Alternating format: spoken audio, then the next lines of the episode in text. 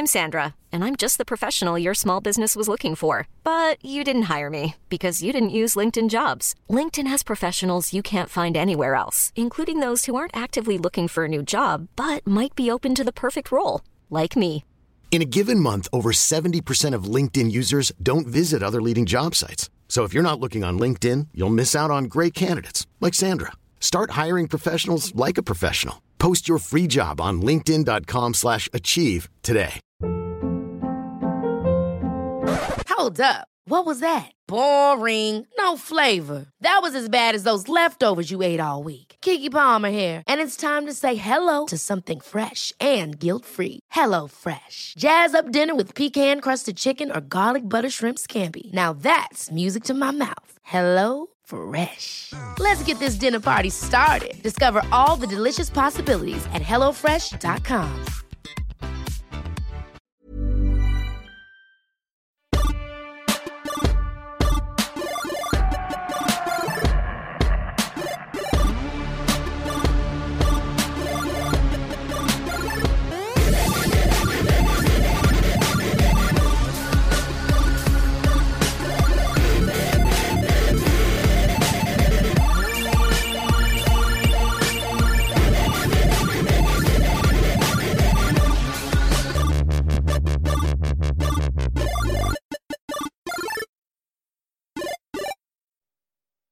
Hello and welcome to What Up, delivered through the AI podcast channel. I'm your host, as usual, Guy Drinkle, and I should say a very, very disappointed Guy Drinkle, but we'll get to that. Yeah. Um, but Carl, how are you? Not too bad, guy. How about yourself? Except the disappointment, inevitably. I'm all right. I'm all right. Football's back. Have you been watching the Premier League? Oh, I think I've seen every game except for Norwich and Southampton. Um, you missed the one with goals. yeah, with the three goals. Yeah, um, you know, it's, it's been good to have football back. Some, some good matches, some not so good matches, but football's football. Absolutely. I've I've never been more excited for Sheffield United v Aston Villa. Uh, God, and it was still funny. Uh, but anyway, Liverpool play tonight. If you're wondering why we're not talking about it, and that's when we're recording this. Um, so yeah, obviously we'll get on to games now. Um, there was a few events. There's a couple leaks. You could say that again. there was a couple leaks literally seconds after we finished last week's podcast, which is always great. Um, but we'll get onto that when we get into it. But there's a couple bits of news before we get into the gaming events. Carl, do you want to take us through the first story? Yeah, so our first story Cyberpunk 2077 delayed again. Sad face. CD Projekt Red has announced via the game's official Twitter page that the game has been delayed once more. The game will now launch on November 17th, having previously been set to release on September 17th. Quote Cyberpunk 2077 is finished both content and gameplay wise. The quests, the cutscenes, the skills and items, all the adventures Night City has to offer, it's all there. End quote. Quote, but with such an abundance of content and complex systems interweaving with each other, we need to properly go through everything, balance game mechanics, and fix a lot of bugs. Ready when it's done is not just a phrase we say because it sounds right, it's something we live by even when we know we'll take the heat for it. End quote. The game is still set to be presented in the Night City Wire event on the 25th of this month. Did you see this coming, guy? I, I personally didn't. I'm, I'm a bit surprised by this. Um, probably not, because it's been put back a couple of times already, hasn't it? Or is it just the once? It, no, it was put back um, from originally, obviously, from April to September, which obviously was a significant five yeah. month delay.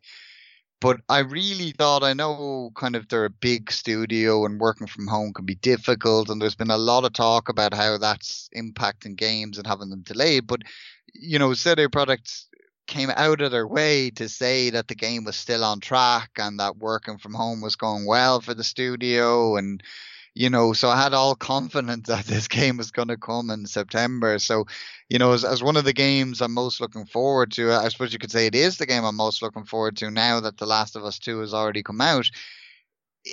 It's disappointing that we're going to have to wait an extra two months. But at the same time, there's always plenty to play, and you know, if this is going to give us the best version of this game, then I suppose take take the two months if you need them. Yeah, that's the thing. That's the thing. But it also helps us gamers, doesn't it? Because next gen, now we don't have to experience probably one of the best games of a generation on a lesser console. That's probably, albeit it's annoying that we have to wait an extra couple months, getting to play it on Xbox Series X and PS5. It kind of takes that question mark out of it, don't it? Doesn't it? Yeah, no, I, I definitely agree with you on that. I mean, I've kind of find found that with games lately, you know, kind of the more recent releases that we know that they're going to play better. Like even though they're they're PS4 and Xbox One titles, we know they're going to play better on next gen.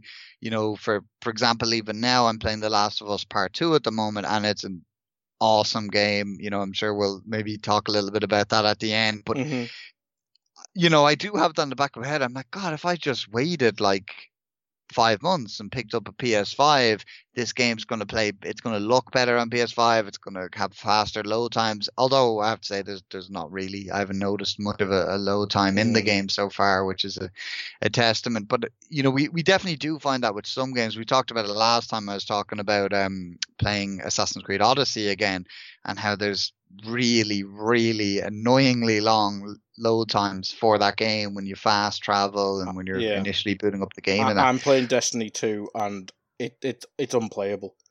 it's unplayable. Well, I don't know why. You know, maybe it's just a subconscious thing because we know that faster load times are coming. Um, mm. But whatever it is, it is the more on my mind lately, and and so there is going to be that thought with any game mm. that comes out between now and then, or that's already come out earlier this year, that they're likely to get patches when the new consoles launch, and they're going to play better. So, you know, as you said, if if Cyberpunk comes out at the same time as the consoles or in and around, it's obviously going to be uh, still going to be a PS4 and a, an Xbox One title, but it's going to play a lot better. CD Projekt Red mm-hmm. have, have, confirmed that that it's going to play better on the new console, so people will have that option then to straight away get the new console, get the game, and play it in the best way it can possibly be experienced. So that is certainly a positive. I'd, I'd agree with you 100% there. Yeah, yeah, I'm, I'm with you though. I can't, I cannot wait for this game. Uh, there was a it proven to be fake, but there was a rumor the PS5 was going to come out on November 20th, which is probably the window, regardless of the the uh, the BS rumor. But uh, November 19th, it should be right in the middle of both console launches, you'd imagine. So, yeah. Yeah, it's a good time. I mean, it, despite being a PS4 and Xbox One title natively, it's it's going to be almost judged as a launch title for both, and you know, it, it might be in fact, I wouldn't be surprised if it's better than any of the actual launch titles oh, for either gee, console. Hundred percent. It, it could it could be the most popular title to be purchased with these consoles, which is kind of funny considering its its native platform. Um, it's gone from but, it's gone number one. Like that's the first game I'm playing on Series X. Hundred percent. Like quite possibly for yeah. if I do get the PlayStation Five at launch, that will also be the first game I'll play on it. Mm. So um, I mean that that that's just CD Projekt Red. That's the the pull they they bring with you know their success with with Witcher three. That you just can't deny that. I mean, for me and you, uh, I as far as I'm aware, it still stands that Witcher mm. three is the best game of this generation. Oh and, God, yeah. Cyberpunk is probably one of the, the contenders that could possibly knock it off that spot. Um, but you know, we'll probably be then judging is Cyberpunk a game for both generations? Could potentially, in a weird way, end up being the best game on on both generations. True, um, true. It's, it's, very it's an interesting way to look at things. Um, it's a very unique launch situation, but I I don't think you know I, I think if another game was delayed you know, from past gen right into the new gen, it could possibly suffer because be overshadowed by all these new gen ton- titles. But I, I think Cyberpunk will will will give a lot more than it gets, you know, from from these other titles, and I think it'll do just fine despite the the hmm. delay. Thing is, the knock on effect of that now coming out in November rather than September is I might actually have to buy the cosplay Avengers game. Yeah, that was the first thing you said after after this delay was announced that this could be a boost to uh, Avengers and with kind of the own the big big title of that month kind of moving out of its way, which now makes Avengers the big title, and it, it kind of makes Avengers the last hurrah of this generation. And I know Avengers is confirmed uh, to to play better on the next gen consoles as well as it would have to launching that, and also as a game I, as a I service type I don't care type, type game. You know, it, it wants to have a longevity. I that game I'm so split on. Obviously, you know, just just to as you brought it up, you know, on the one hand, I'm a massive superhero fan, a massive Marvel fan, and uh, you know, I, I respect Crystal Dynamics as a developer. You know, in all ways, you think this would be one of my most hyped games this year, but just something about every time I've seen this game just doesn't sit Mm. well with me. And at the same time, I don't think there's room for another one of these type of games. Destiny, ha, you know, D- Destiny is king. The division comes in in second place. And I think that's all there really is. And, uh, you know, and I know Marvel, Mm. you know, kind of Avengers, very different to those kind of games, but it's still the same type of game. And we've seen games like Anthem come out and, and suffer Mm. for it. I, I just don't think there's there's room for Avengers. But this will definitely help. I, I think Cyberpunk getting out of the way will definitely help Mm. um, Avengers, and it'll do better than it would have had Cyberpunk announced released the same month. Yeah, I think I think you make a good point about that. I mean, Destiny is king. Um, it's just easy picking it back up, even probably about a year without playing it. As I said, I've been playing number two. Division's good, but I don't think it's as good as Destiny. And even that, as you mentioned, Anthem, eh, I enjoyed it, but it was nowhere near what it should have been. Uh, Ghost Recon's kind of similar-ish. The first one was alright. The second Yeah, one bombed. definitely. Yeah. Uh, and that's another game that suffered Mm. for you know I, I think that game has its own problems as well not to forgive Yeah. it for Yeah. that but nonetheless it's just like I think there's only room for two kind of two dogs in that yard and, and every other one who tries to enter just gets chased off and and that's just because they got in there first really plus not to knock you know Destiny is an amazing game both of them and you know the division's solid I'm not knocking the games saying they were just lucky they got out first in any sense, but I Mm. think getting out first was massive. And Thing is, there's a lot of pressure on it as well because is it the second Marvel game after Spider Man? Well, discounting Nintendo ones that I can't remember the name of, but you mean in, in terms of like under this kind under, of new Di- under initiative? Disney and all that jazz, yeah. Yeah, um, yeah, I- think the well, uh, we've had Spider Man, we've had Ultimate Alliance That's right. Three, which is on Switch, Yeah. and obviously um, Iron Man VR is coming out. I bel is it next month? I think. Um, so they're obviously there, and then so it'll be the fourth kind of notable title. And I know there's been some mobile games and such, but we don't get into them. Um, so, but I mean, obviously, in, in terms of scale, it's it's probably the the next big, Mm. big, big title, you know, after Spider Man. So Spider Man, it wasn't perfection, but it's the best Spider Man game ever. Probably fair to say. And what, what did Yeah. we, I think we both give it 8 out of 10, didn't we? We just pretty much said, sort the side quest stuff and it'll be 10. that was. Yeah, yeah. I mean, it's certainly it's it's it's definitely arguably the best. Well, I mean, it is critically it's the best Spider-Man Mm. game. Or, you know, in terms of kind of Depends if enjoyment at the time. There's, yeah, I mean the the original um movie tie-in, you know, with the, the Tobey Maguire Spider-Man Yeah, yeah, tie-in was was an excellent game as well. So, um, but I think this is obviously better, you know, all things considered. Mm. But there is quite a lot. I mean, we've seen Disney with Star Wars. I mean, obviously it's different because EA has the whole license, but the pressure that Disney must be under to think, well, EA have pretty much buggered all our Star Wars games apart from Jedi Fallen Order so far. So, do, do they want the same spotlight criticism with the second big title of the Marvel games? So there's quite a bit of pressure on the on Crystal Dynamic to make something at least fun. But I mean, as soon as we saw it, we kind of went, oh god, potato people. So it's, Yeah. not, it's not the best first impressions, but as we said, I think I'll probably pick it up now, just because there's not well, there won't be out else till the next console comes out. Maybe FIFA and shit like that, but my mate will probably get that for us. I mean, I, obviously, I'm going to play it as the Marvel fanboy that I am, but as I said, I do have my reservations on this one. Mm. Um, and I'm hoping maybe we'll see more of it later in the summer, perhaps. That'll kind of blow Yeah. us away and kind of get rid of any doubts people have on this game. But I just don't believe in their ability to do so, unfortunately. Well, it was a But like- PlayStation stage, wasn't it? So maybe they show it at their next event. But that should be Potentially, that should more be about. PS5. You'd think so. Yeah, I, I think that's going to be a, a, a PS5 event, but that doesn't mean they're going to have some smaller state of plays focusing on True, true. PS4. In fact, I'd say they probably will. The kind of final months of PS4 is the mainline console, and, and that could well be one such title that we, we see that, that would make a lot of sense. But I do, you know, regardless of, you know, we'll see how Avengers is at the end of the day, but even if it is the first kind of miss for this kind of new Marvel Studios initiative. I do prefer this approach to the Star Wars approach of Oh, having God, yeah, all games from the yeah. same Yeah, publisher.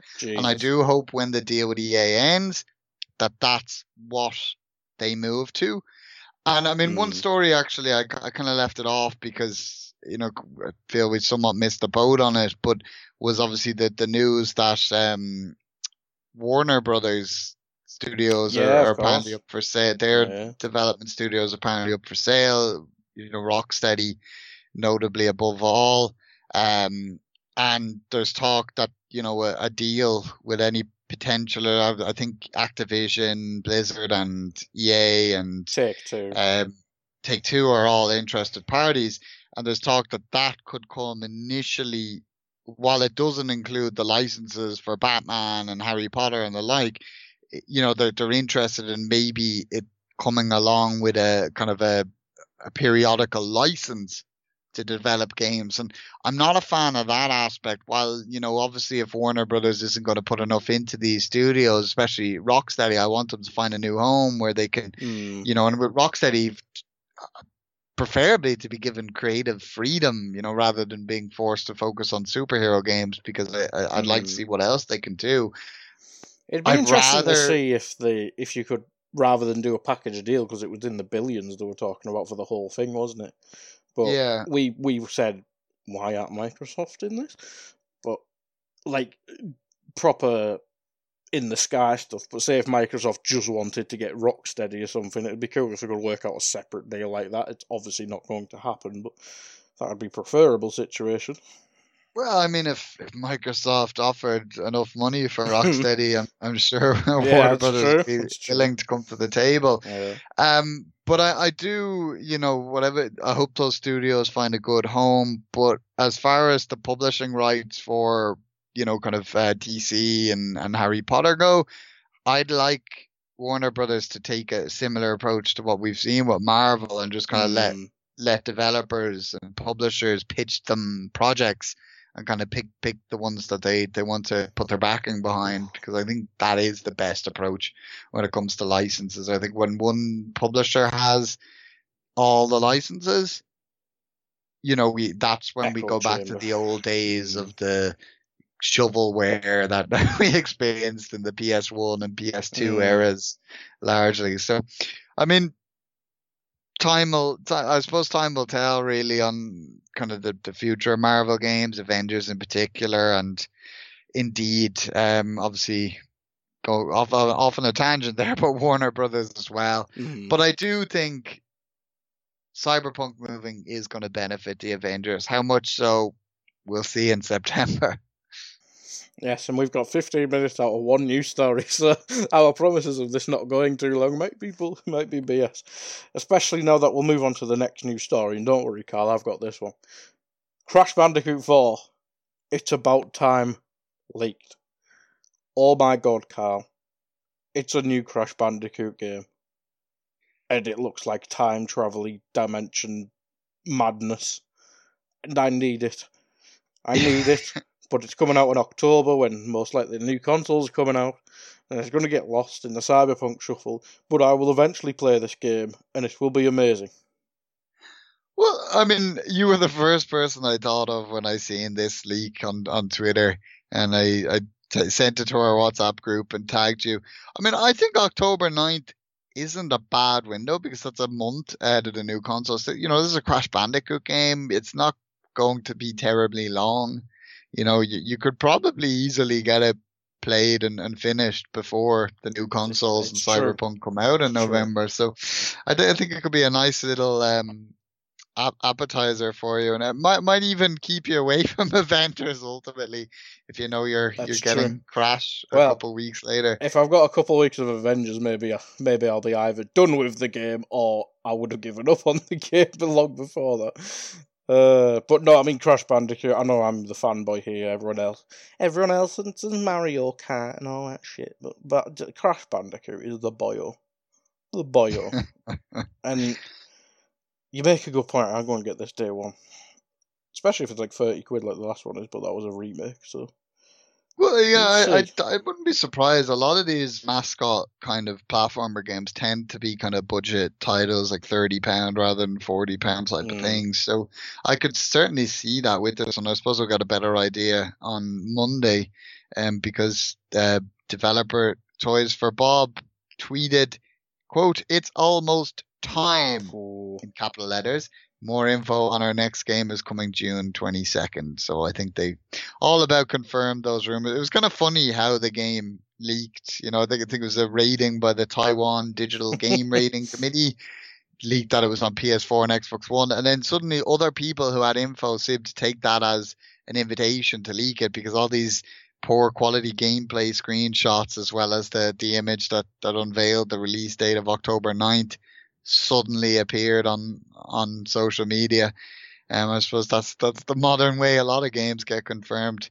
Um, but yeah, no, I, I think we'd had some rumors about this, and I, I'm sure you're relieved that one of the rumors was wrong because I think there was one rumor kind of a few weeks ago that it could be a, a PlayStation 5 exclusive or timed exclusive, oh, but don't do that. clearly that's wrong. It's coming straight to Xbox One as well. Uh, so you'll you'll get to experience it on your preferred console.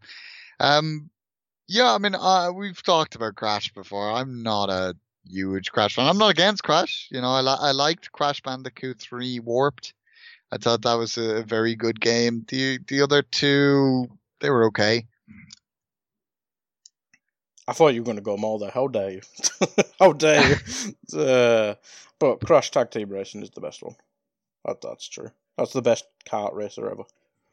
And I will move on from that. Uh, so remake kart tag team kart racer, Vicarious Visions or whatever the hell you call whoever made the first one.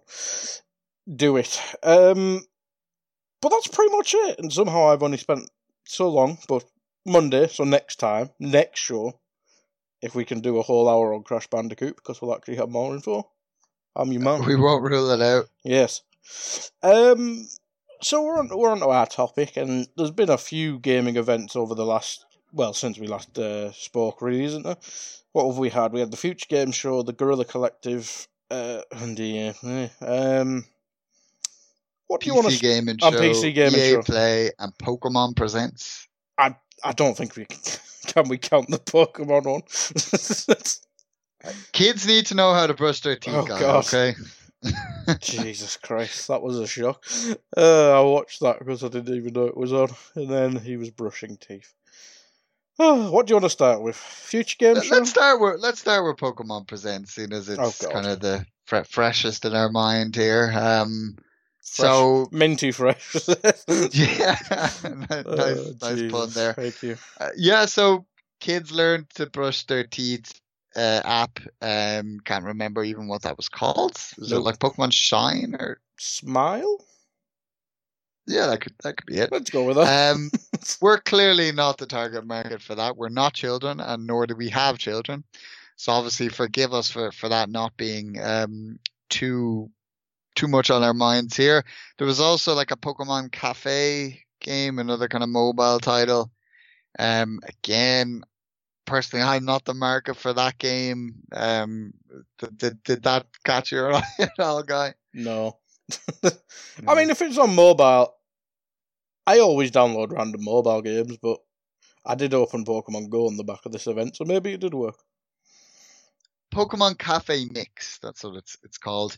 Um, Yes. but the real focus of this show and was new Pokemon Snap coming to Nintendo Switch. Pokemon Snap is, you know, when you think of cult classics, Pokemon Snap is right up there. Pe- people absolutely love that game. People have been calling for this a sequel to that game for ye- or a remake for years. So clearly Nintendo's listening. I mean, were, were you a fan of Pokemon Snap back in the day? well, I've never, I never, what was it? It was on 64? Must have been. Yeah. I never had a 64, so no. uh, I uh, I think the only game Pokemon game on 64 I played was the Battle Arena that I can't remember the name of. Stadium. Stadium, that's it. Yeah, I think that's the only one I played around my mates. But uh, I mean, I've played Jurassic Park equivalent of this, where you take pictures of dinosaur, which is more of a mini game in a game. So I see the value in it, but probably beyond me now. Like I'll still play Pokemon games, but not taking pictures of Pokemon. Yeah. I mean, for me, I, I'm similar. I never had um, an N64. I did play Pokemon Snap at kind of friends' houses back in the day, but it was never really my thing. As you know, I, I'd very much be like, why don't we play Pokemon Stadium instead? Because it was much more fun to kind of battle against your friends. Simply an on rails game taking pictures wasn't for me, but a lot of people loved it. A lot of younger gamers, eh, particularly. Um, obviously, there's a lot more they could do with it now with the the Switch, with it Mm. you know being handheld, and you know also with um kind of they can tie it into the games. I'm sure there'll be ways to bring in your Pokemon from the the mainline games into to Snap. I'm sure there's a lot to do there. I'm sure this game is going to do great. It's not one for me, but I'm sure it's Mm. it's it's going to do do great, and that's that's that's uh, my the extent of my input on on new Pokemon Snap. Yep. Uh, it's a no brainer, really. That that's it. Like it's it's just it, it is going to sell. But I think the most notable thing beyond that from from this presentation was that they seemed now maybe I I picked things up wrong, but they seemed to hint at a reveal for the next mainline Pokemon game on the 24th. I mean, is that was that your takeaway from how it ended? I think I may have blacked out after the teeth thing. I did. I was not listening. I must have missed this. Jesus. Uh, I hope so. Unless it was more DLC. What? Do you remember what they said exactly? Because I would. I. I won't lie. I Well, was very basically, half-assed obviously, listening.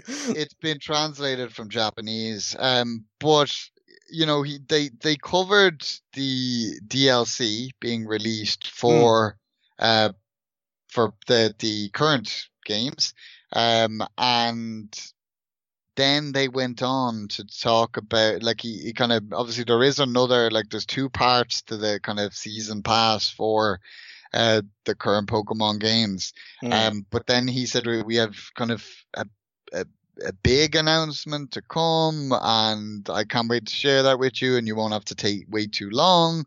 It'll be coming on June twenty fourth. So for me, all things seem to point to uh, a new Pokemon game reveal on likely a direct on Maybe the 24th. Stadium again.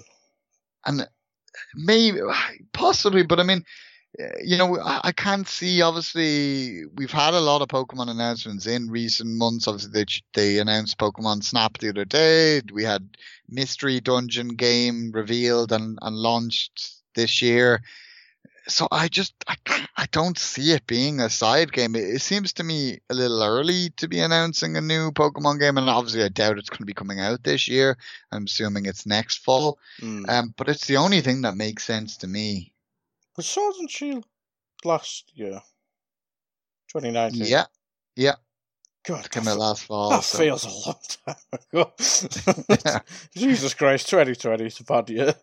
Uh, but I mean, I know it's been a financial success, but Sword and, Sword and Shield's not. it's never really captured the the essence of the original games, has it? Maybe it's because we're all old and shit now, but I'm, it's I never think- going. It's never going to be up there with red or ruby or silver or whatever.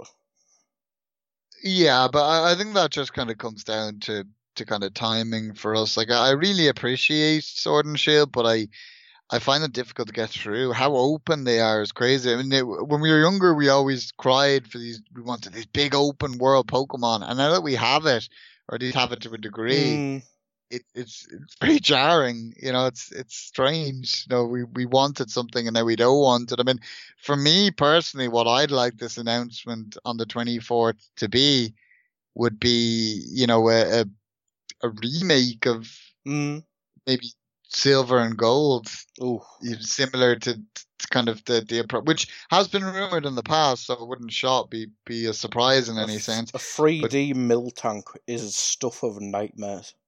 I hate. I hate that bastard. But Oh. yeah, no, honestly, that would be that would be my personal hope for it. I mean, do you have any kind of preference on that, or it, it's that now. Uh, if if, it, it's a, if it's a if it's a full title or even a remake, as you say, I, I I'd quite like him to go back to the linear stuff. Like I like the uh, what the hell's it called? The Wilderness. That's a ro- that's um that's a RuneScape. Yeah. Was it the Wilderness? I can't remember. it Um, is? right? yeah, whatever the hell it's called. I quite like it, but at the same time, you've got like teacup Pokemon, so it gets a bit repetitive. like, Yeah. I was to. I think I was at. I think I was on the last trainer or the no. I think I'd done all the trainers and I went to the ice bit, um, to do to fight that bro that knobhead's brother. Um, so yeah, I should really go back and finish it. But if they announce a remake of, can they really remake Red or whatever? But if it's silver or gold, I'm all in. Like, even if they just ported it on, I'd probably get it again. Uh, is it ported? You'd imagine that's just free money. Are they not ported on to Switch? The um, like red and blue and the like. Yeah. No, I don't. I don't think they are playable on, on Switch at the moment. Obviously, some of them like Nintendo need see- to hire me, obviously.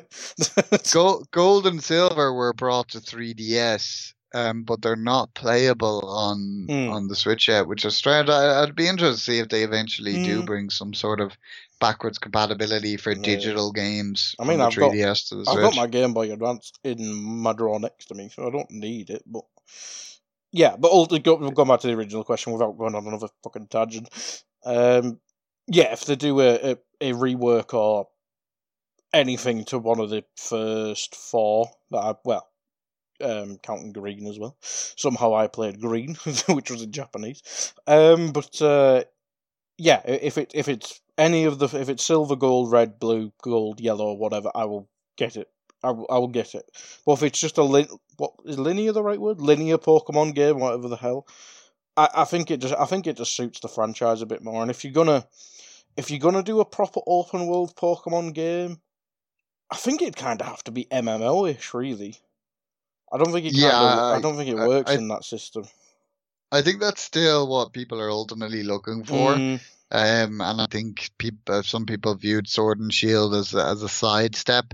yeah. Um, obviously, I, I agree completely with what you're saying. I, I think for me, I'd prefer it be kind of the old style linear, unless it is a completely kind of open world MMO where I can play with my friends and, and that kind of thing. You know, I know there is multiplayer aspects to Sword and Shield. Don't get me wrong, but like a, a complete, a very laggy person following you around in the wilderness is not really great. yeah. oh. No, so I, I'd, it'll be obviously we'll know a lot more come Wednesday, and then obviously we, we can discuss it on, on the next show, and we'll we'll know exactly what it is then. But it, it's gonna be it's got to be either, in my opinion, a remake of uh, Gold and Silver or a completely new game in the series. You know, be that either the whole a whole new thing or a half step like a you know obviously we got Mm. uh, half steps to like black and white there was black and white too and you know obviously with uh, sun and shield or so, sorry sun and shield sun and moon they also had follow up games, so it could be a follow up game to Sword and Shield. Yeah. I mean, if it is that, would you get it? Would, did Sword and Shield leave you mark on your letter?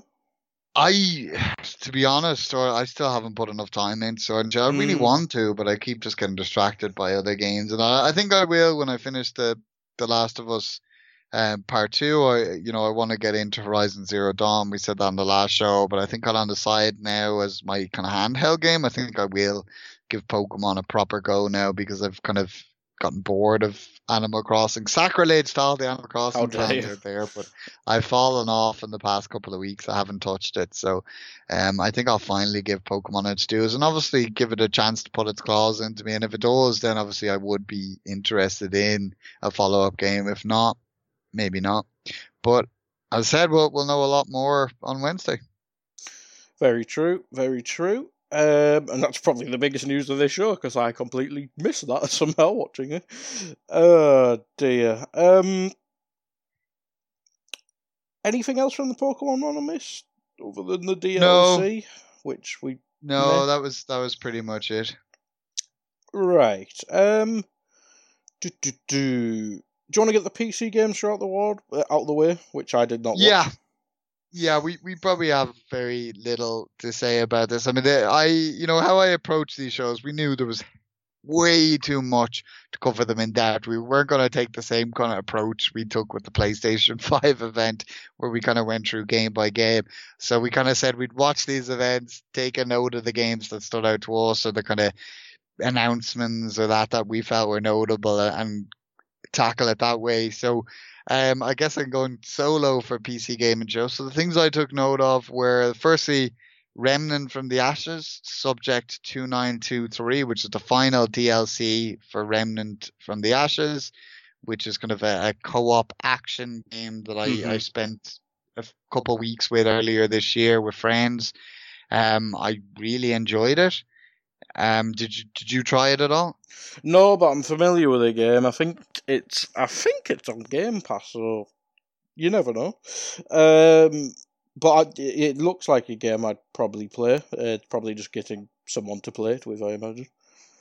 Yeah, no, I definitely recommend it if especially if it's on Game Pass. It's it's real it's a lot of fun with a friend. I mean, I played through it twice, you know, with, with different sets of friends and um it's you know, it's not it's not the best game ever, but it's a it's a game that with with, with friends it's it's a lot of enjoyable. I can't really imagine playing it solo, but I think there's a lot of games. That's not a knock on any game because It that's is just how some games are meant meant to play. Um, there has been previous DLCs which I didn't really bother with because they were just simply adding on, say, kind of one one map.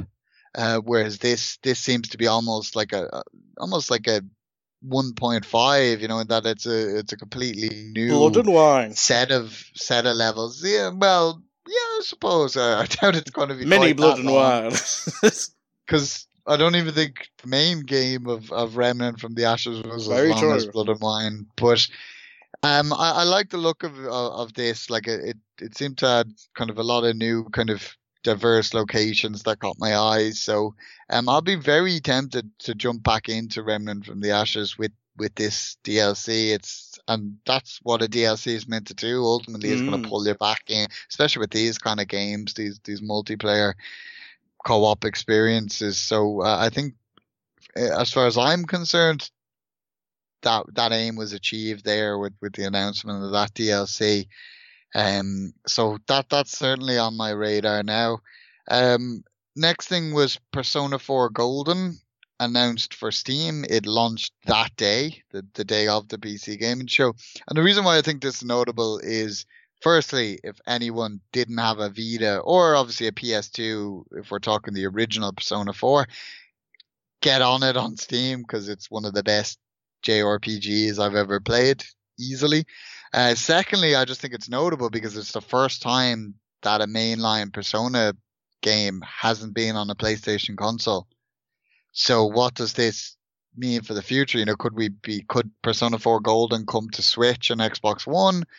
Could Persona 5 or Persona 5 Royal come to these consoles down the line? And is Persona 6 going to be a cross platform game from the offset? I mean that that's why I Hmm. think it's notable. I know these aren't kind of your your type of Well, games. They're not, but I mean, PlayStation seemingly loosen the reins slightly on exclusivity. Like uh, Horizon Zero Dawn, I think that's on PC as well. I think that came out earlier this year. Yeah, they're So- definitely testing the water as far as Yeah. um, and we know uh, Bloodborne is coming to Hmm. PC. I mean, I think that's I'm not sure if it's been officially announced yet, but it's been all book confirmed at the at the at the very least. So I think we can talk about it. So I definitely I definitely think that Sony are slowly going towards that Microsoft approach of having their first party titles on both PC and on um console and I think like the whole PlayStation Studios branding that they've redone in recent weeks as much as it's also aimed towards the PS5 I personally think it's also aimed at, at getting games on on PC and having that that PlayStation Studios kind of branding there out, out in the Mm. PC space as well and maybe we could even see some sort of launcher launched for PC by Sony down the road, like a, a PlayStation launcher. Uh, it'll be interesting to see. Maybe maybe we're losing the run of ourselves, but I suppose with Persona it's a little different because obviously it's it's not a first party in the way that it's it's a Sega title. Well, it's Atlus and Sega, you know, all part of the same company. Um, so uh, I'm not sure this quite ties into this. It's also notable that I think Persona 4 Golden launched for PS Vita virtually eight years before it's come to PC. So it could just be simply come down to that that was some sort of timed license deal, you know, for an eight year period, or or maybe that's coincidental. I don't know, but I just thought that was notable uh, as far as you know we could see more Persona titles on on cross platform down the road, and personally, at the very least, I'd hope that we see Persona 4 Golden come to, to PlayStation 4 um, because I don't really like playing JRPGs on PC for whatever reason. It's just, I suppose it's just force a habit over these years. Um, but I suppose for now it's just complete speculation on my type. It could simply just be this one game coming to Steam. Uh, but, but time will tell on that one. Um, the next game that this one obviously you'll you'll have some input as well on is is uh, Godfall from Counterplay Games. We Mm. talked about it after the PlayStation 5 event. I didn't quite know what Godfall was at that point. You know, obviously it was involved swords and hack and slash, but beyond that I didn't really know. And I think it's showing at the PC game show showed me a bit more about what the game is. I mean, effectively I'm getting from it's it's kind of like a Borderlands with with swords kind of co-op multiplayer experience. Is that that your understanding of it as well? Yeah, I mean, I don't think the I haven't watched the PC game, and I was gonna watch it whilst you were talking, and I will next time you're talking, uh, the PC show stuff. But I mean, when the dubstep rocked on PS5, I went, "Oh no!" But um, the way you described it there, it does sound like a game I would play. But I think it, it's it's similarly what we mentioned with what the hell was the Destiny game we were on about earlier? what was it? about Avengers? Avengers, that was it. Jesus Christ, that's how big that game is for both of us. Uh, but no, I think in a similar thing like that, can you take anything away from Borderlands? That is literally the perfect looter shooter, and it's made by the same company or developer. It is. It is the same. Same publisher. Same publisher. Okay. So yeah, I know. I probably would play it, but it's not something I'd be dying to play, and that's probably a tad bit of Xbox fanboy coming in for me. But uh, was it com- was it eventually confirmed to be uh, co- just a console exclusive, or is it timed exclusive for P- uh, for PlayStation? I don't think that's been outlined. I I think usually with these timed exclusivity deals, they just kind of announce, oh, it's exclusive to PlayStation, and then they kind of just quietly down the road say, oh, it'll be coming to Xbox six months down the road. I think they just kind of allow the platform that it's a timed exclusive for often to have that kind of time time to shine, Hmm. like a time in the sun type thing, So and fr- then announce yeah. it. So I fully expect God. yeah, I fully expect Godfall to come to Xbox Series X at some point, but I'm not sure we'll get an announcement on that for, for a couple Hmm. months yet, at least. Yeah, I mean, I'm looking at it now. I mean, it's pretty much the same. I haven't got a sound on because you'd probably be able to hear it, but uh, I would play it just simply because it's it's one that you can play with mates, and it does look it does look very pretty and beautiful and stuff like that. But as I said, it. I mean, I've got Destiny and stuff for this. Uh, Well, that's it. I mean, we, we, you know, not to sound like a broken record, but as we Mm. said earlier, you can only play so many of these games. They take a lot of time. I even, I only bought Borderlands 3 the other day when I picked Oof. up The Last of Us Part 2 because it was on sale. And I was like, oh, it's a good price, you know, I'll get in on this. But like, I loved Borderlands, the first one and the second one. So it's strange that it's taken me this long to pick up the third one, and, and I think it says it all because those games they just they're they're big time sink. They take a lot of time, a lot of a lot of commitment, and there's there's games regardless. There's there's a, there's way too many games these Mm. days, and these kind of games. You, you literally just have to pick one or two of them to focus on, you know, be that the, the looter shooter type games or the, the kind of more uh, MMO lights, as I like to call them, in, in regards to Destiny. yeah. You, you just you got to pick and choose, and, and there's only so much you can play. With Godfall, I right now I can't say, oh, no, that's a game I got to run out and get, but it, it's a game I can't rule out playing at some point because it, it Mm. does, in some ways, it kind of ticks boxes as far as the kind of games I like. So uh, uh, this is one I just kind of want to watch closely, You can see when it comes out, how it reviews, that kind of thing, how how people are feeling it, what the, the word of mouth on it is, and so it's you know we'll we'll see what happens really as far Yeah. as I'm concerned.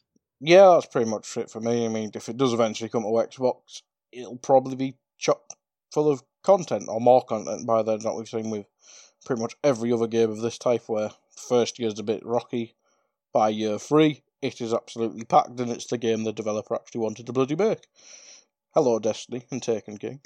yeah, yeah, no, fair point indeed. Um, and the last couple of titles from the PC gaming show that I took note of, I, I won't spend much time on them at all. Um, Mortal Shell from Cold Symmetry. We, we talked a bit about this uh, previous last show, I think, because it was shown off at the IGN Expo, and you know you were commenting on on how many Dark Souls esque game Oh yes, I in this day and age Yes. and they showed off actual gameplay during the PC gaming show. And if I didn't know it, I, I would think I was looking at Dark Souls. it's so much like a Dark Souls game. Um, I just, I just thought that was funny, so I took took note of it. That's not a knock on it, you know. Obviously, if they do it well, people love Dark Souls. I'm sure the game will be popular. But I mean, it's it's you know, in Mm. inspiration, you know, is is the the softest way of putting it for this guy, and they've been Yeah. they've been quite open about that. But well, I mean, we, we talked about genres that have come round in a cycle. What did we mention? Skating games, which we're going to get to. Top-down indie games, horror games. Can we add Dark Souls hard as hell games to this now? I I think so, Souls esque games have, have been a like a they've been a common Mm, yeah, well, Sekiro feature of stuff like gaming that. yeah. it since Dark Souls launched. Really, I mean, Even Jedi Fallen Order was solid.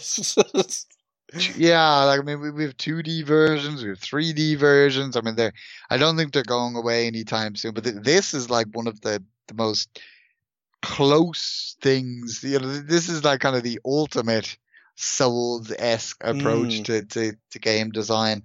Um, I just I knew from kind of the reveal of the game that that, that it, it was somewhat like that, but Mm. once we I seen actual gameplay, I was like, you know, I, I could be watching someone play a Dark Souls game. I'm and- watching it in the background. Might now. not even Yeah, it's- you you might not even cop it if you didn't know what you were watching. It's crazy. if you like um, that sort of game, that looks perfect for you. Well, and exactly, and there are people there that just jump from one Souls esque game to another, and that's kind of how they get their kick. So I'm sure this game will have an audience. And then the last game though that I came, and you know, this doesn't even take much discussing at all, but I, I just feel we kind of missed something on this game when it was shown off at the the Xbox showcase, which is Vampire the Masquerade 2 from Hardsuit Labs. I when they showed this game off, and it was pretty much the same trailer that was shown at the Xbox event. it, at the end of it, it shows just obviously the typical PC store logos and then Xbox logo. It doesn't seem that this game is coming to PlayStation. So similar to a lot of the games we discussed last week from the PlayStation showcase that seem to be exclusives or at least timed exclusives as far as indies go for the PlayStation 5 and some coming to PS4 as well. I gather it'll be the same for this game with Xbox One and uh, I just we didn't quite take note of that when we were discussing the Xbox event so I thought that was something to bring up. So like I mean is this a sign that we're seeing kind of both companies picking up these indie titles either as exclusives or, or timed exclusives for in and around launch. Yeah, I mean, it seems to be. Well, it'd be interesting to see what if Xbox actually shows more. Let's call them timed exclusives at the minute, because I think I know it's only the Wikipedia, but they do have PlayStation listed on it. But if it's timed exclusives, meh, it just seems like a weird battle. But I don't know, like, what was that uh, Bethesda game called, Home of the Two Assassins? Like, that timed exclusive, it doesn't really bother me. I'm sure people. Deathloop. Deathloop, that's the one, yeah. And, and I'm sure PlayStation fans be like, why do I care that Bloodlines 2 is timed exclusive? But it's just little, I think it's just little point scoring little fanboys on Twitter can do, really. um, so, yeah, I mean, it, it just seems like an interesting battle. Like, the first timed exclusive I remember was uh, Tomb Raider. Was that is it the first Tomb Raider that came back out? I think it was. The se- it was the second. Was it the second um, one? Second one, the sequel. Mm, yeah, that it was was a time exclusive for, year, for? Xbox. that was like a. And that game suffered for it because I think a lot of kind of Tomb Raider fans were were PlayStation fanboys because Yeah, that, that's where that's the, where it the started, series. Yeah. Yeah. exactly. And I think they were sore over that decision. So I don't think it sell that sold that great on on Xbox One to begin with. And then when it came to PlayStation 4, 12 months down the line, I purchased it, but I know a lot of people um, Mm, effectively boycotted it because of that. So I think that game certainly suffered for it. And I think then as a knock on effect, the third game didn't have as much hype behind it that, that it would have. And it's a shame because the first game was amazing. I, I wasn't a big Tomb Ra- Raider fan in any sense, but I love the first game. It was one of my favorite games, kind of last generation. Um, it was, it was almost like a cross-platform game because it was towards the tail end of last generation. Obviously, it came to this generation as well. Um, so it was a shame for that. So I think your studios are sometimes playing devil's advocate when they they make these decisions to make their game uh, timed exclusive, but clearly Sony and, and Microsoft pay them good money to get the games to their platform first. And I, I see with a, with a launch in a launch window, it makes a lot of sense because you know launch lineups are looked at with a fine tooth comb when consoles launch, and you want to diversify your launch lineup from your rivals. And you can't simply do that just by simply having two or three first party exclusives. And I think that's where timed exclusives and indie exclusives kind of come to the front.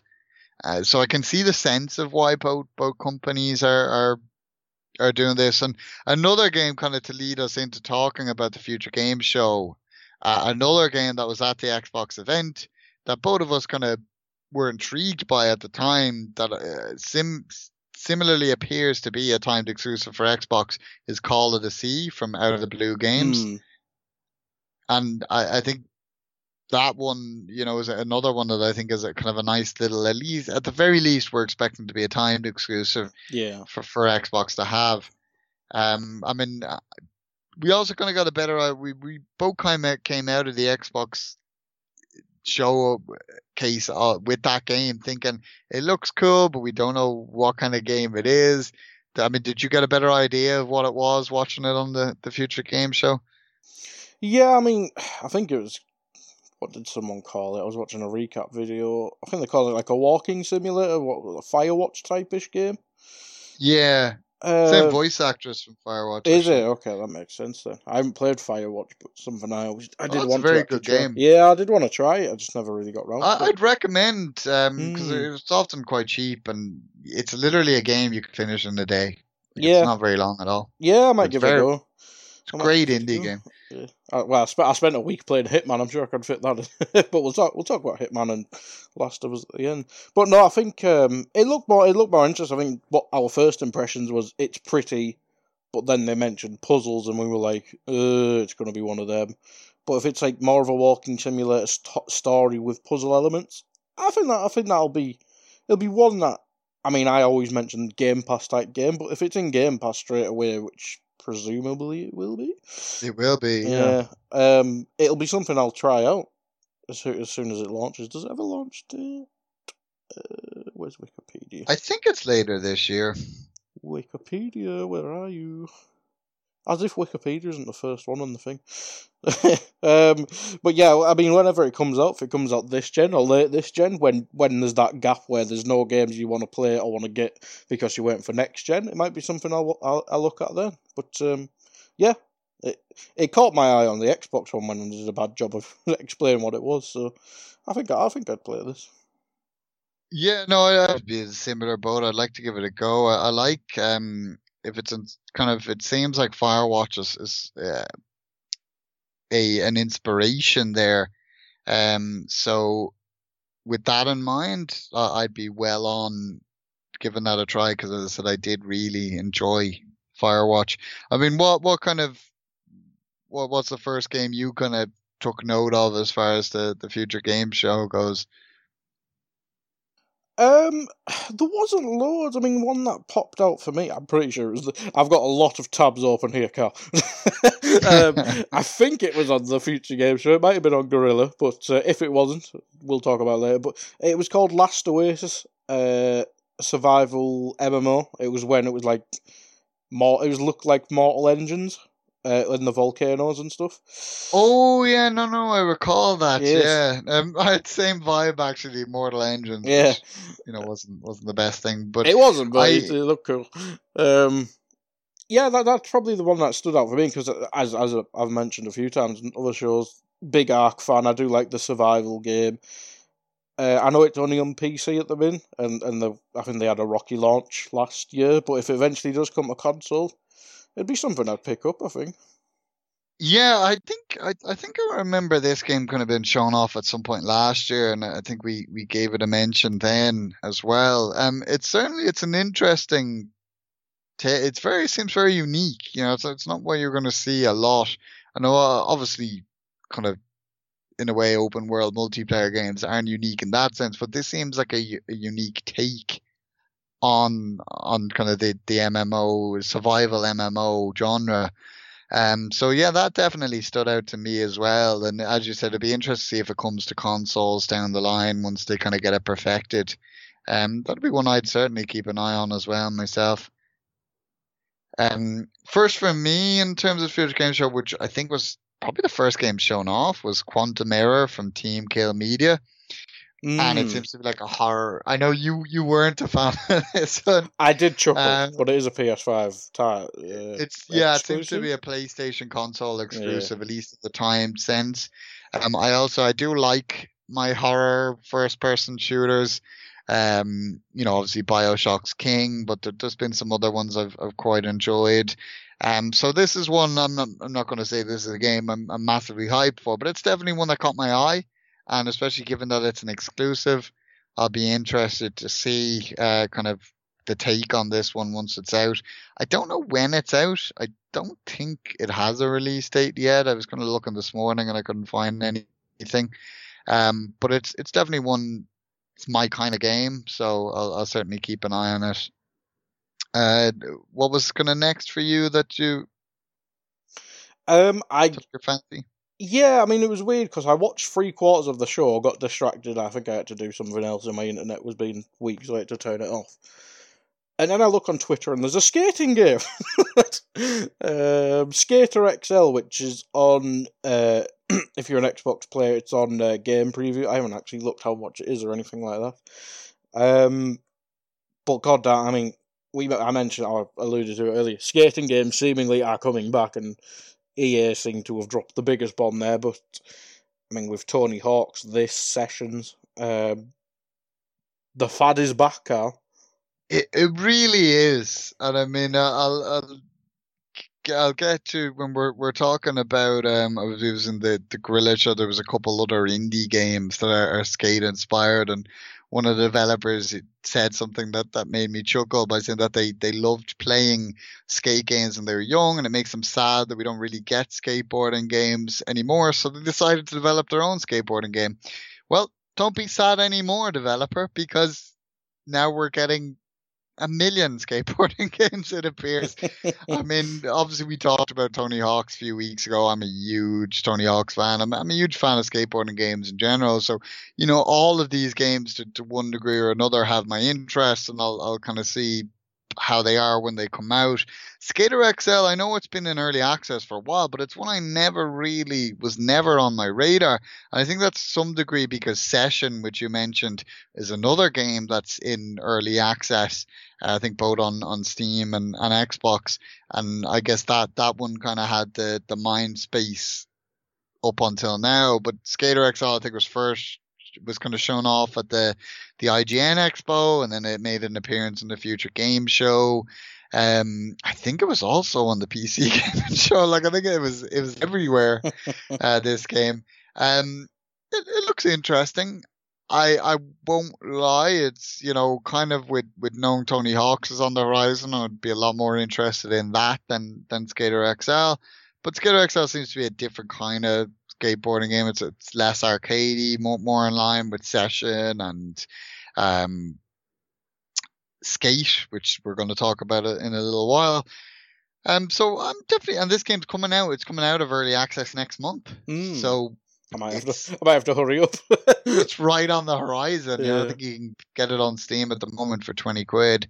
Uh, that's twenty euros. It's probably only about fifteen pound. Um, so uh, it's definitely a game that's piqued my interest, and similar to yourself, I'll I'll be mm. looking forward to kind of seeing how it's received when it comes out next month. Quantum Error seems to be 2021 as well, by the way. 2021. Okay, so um, makes sense. Mm. Well, they didn't really push the, the release date.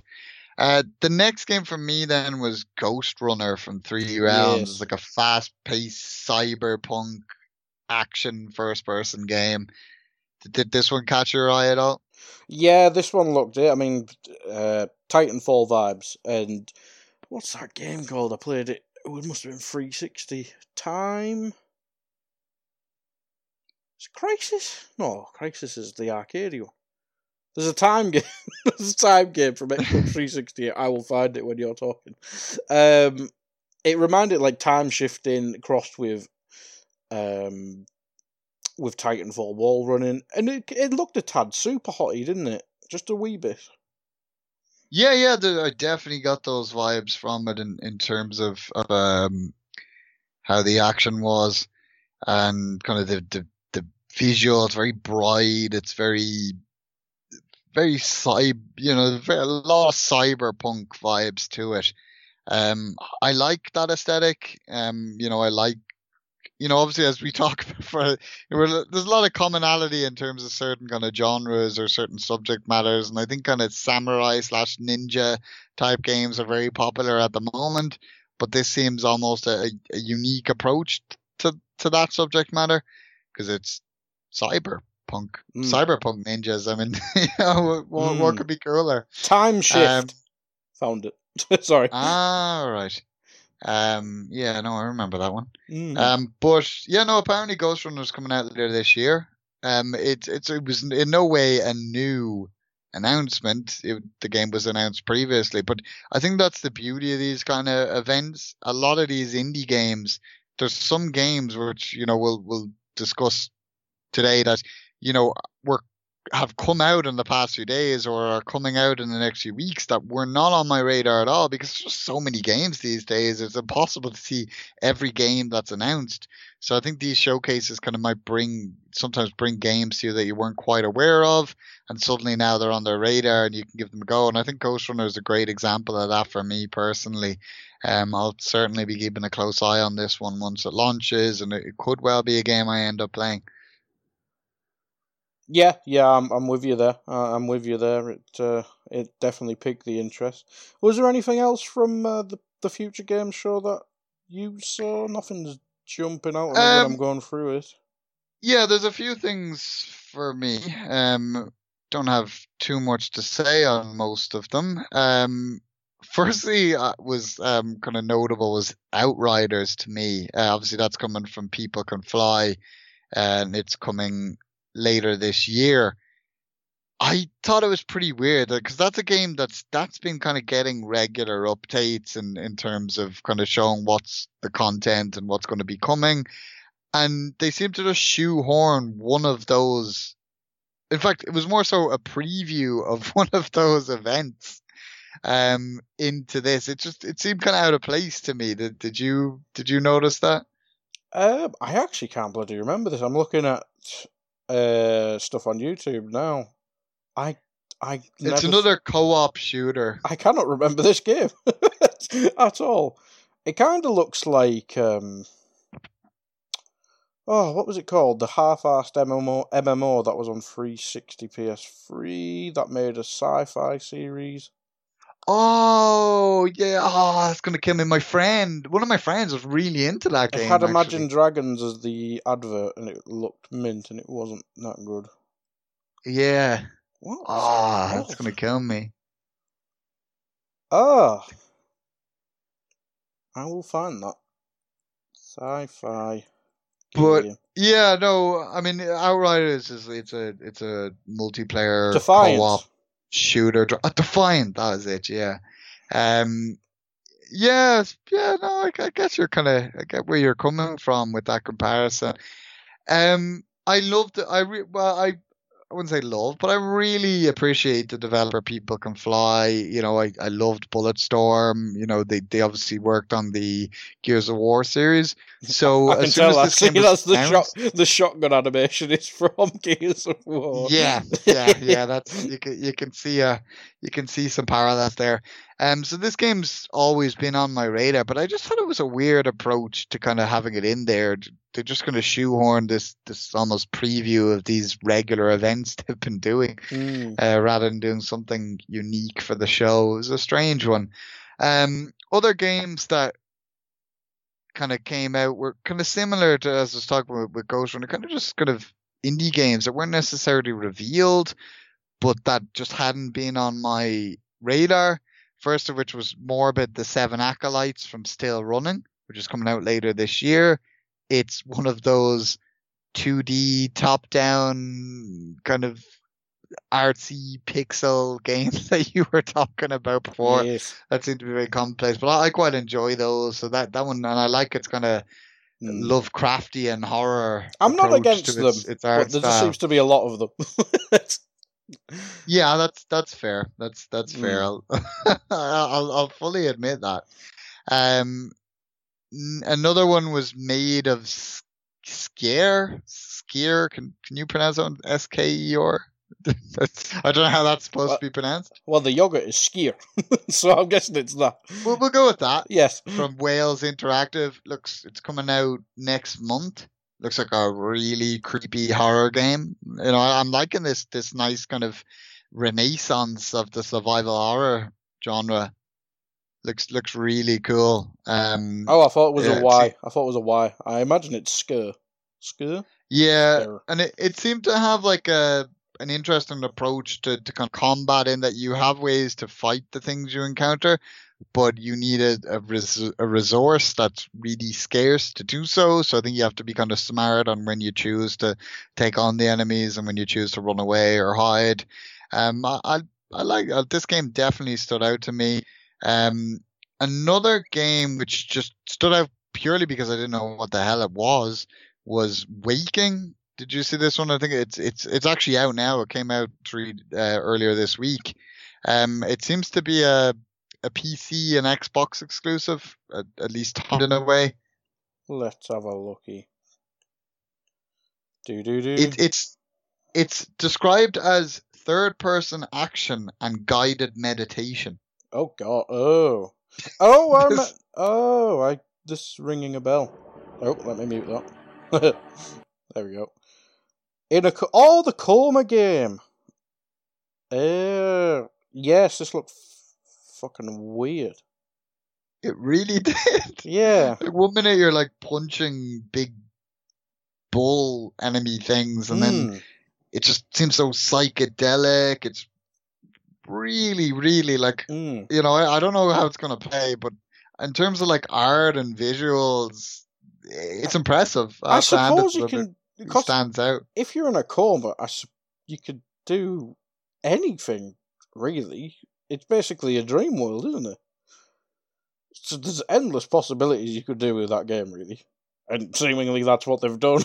it's, it's God knows. Yeah, very much. I mean, I, I don't know. As I said, I don't know what to expect. It's out now, so I mean, I'll I'll, I'll probably afterwards look into to reviews for that one. Um, but it certainly caught the eye, and if, if that was their aim, they they definitely achieved it, as far as I'm concerned. And then the last game from the Future Game Show, which I stood out to me, was Paradise Lost from Polyamorous. Um, now this game, this isn't the first time I'd seen this game. I, I think I seen it. I watched a, a Japanese expose. I had, I forget exactly what it's it, it's called, but it's kind of a Japanese indie game expo. But towards the end, they kind of covered games from kind of studios abroad, and Paradise Lost was one of those.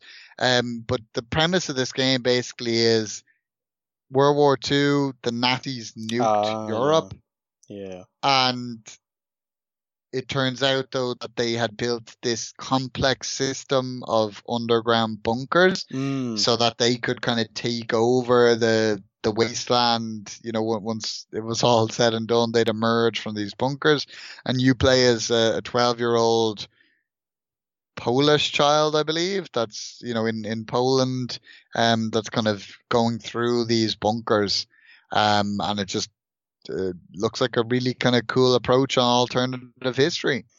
Hmm. I mean, what, what are we expecting? Horror, fighting, Firewatch, walking simulator? Kind of. I think it's going to be kind of more of a, a walking simulator, kind of one of those games that makes the environment kind of guide the narrative type thing. Mm. Um, and I like I like those games, um, and especially when they touch on a, subject matter that's of interest to me. And you know, I, I'm a bit of a history buff, and alternative history, therefore, all often catches my interest. So that's why this this game personally stood out, and it just looks again, you know, it, when it comes to one of these showcases, you've only got so much time to show a game, so you want to be visually striking, and this this game was certainly visually striking. Yeah, yeah. I mean, I on my recap thing, that was probably the one that made me sit up. uh, but it, it did look, it did look, um, it did look interesting as well.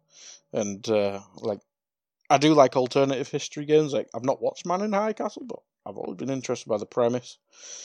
Um, Wolfenstein stuff like that. It's just, and if it, this one's more of a story rather than action, uh, I think it could tell a great story. Um, shall we move on to Guerrilla before we get into two hours? yeah. um, I'll start so you don't steal like my only game. uh, was Almighty Kill Your Gods, um, which for me, I mean, it kind of looks like what we've been saying is Destiny-ish, Godfall-ish, probably more so. But it looked like something fun, really. It, it just looked like something that's a, a piss about game with your mates, and like it looked like it had little town building bits as well. So it it just looked like something that I'd probably play with my mates. Not something you'd put hundreds of hours into, but if it's something you get two weeks out of, that'd be. That looks like it'd be a game for me. Yeah, no, I like the look of that one myself as well, and it, it certainly gave that vibe of a game you'd you'd play with your friends.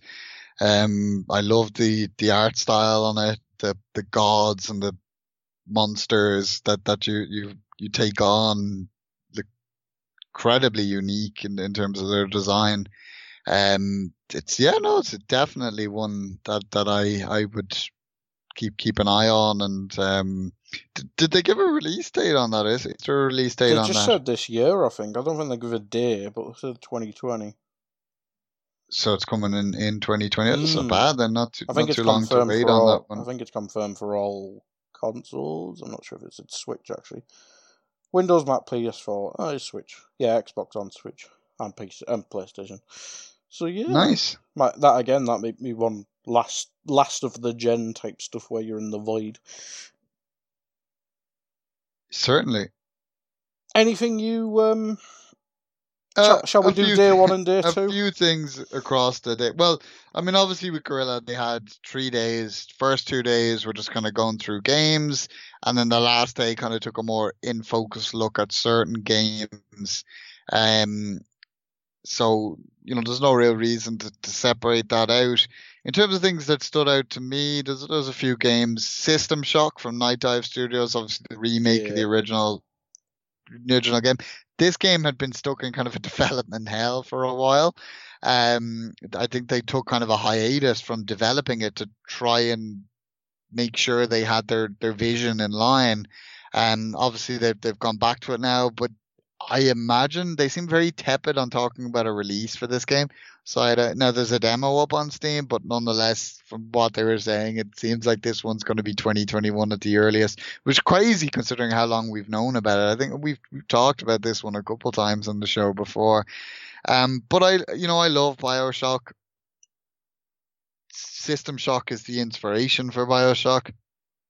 You know, it's it's a it's a cold classic PC game. So I am excited, and I liked what I seen. You know, uh, on during the Guerrilla sh- um, initiative, it, it it looks really good. It's got it's keeping that kind of retro aesthetic of kind of your classic first person PC games, but at the same time it's it's polished up for for modern visuals. I, I really appreciate that approach. And you know, again, as we say, it's a shame that we don't have a release date on this game, considering how long people have been looking forward to. But you know, I like how Night Dive said it's just it's going to be ready when it's ready, and hopefully that leads to the game being the best it can be.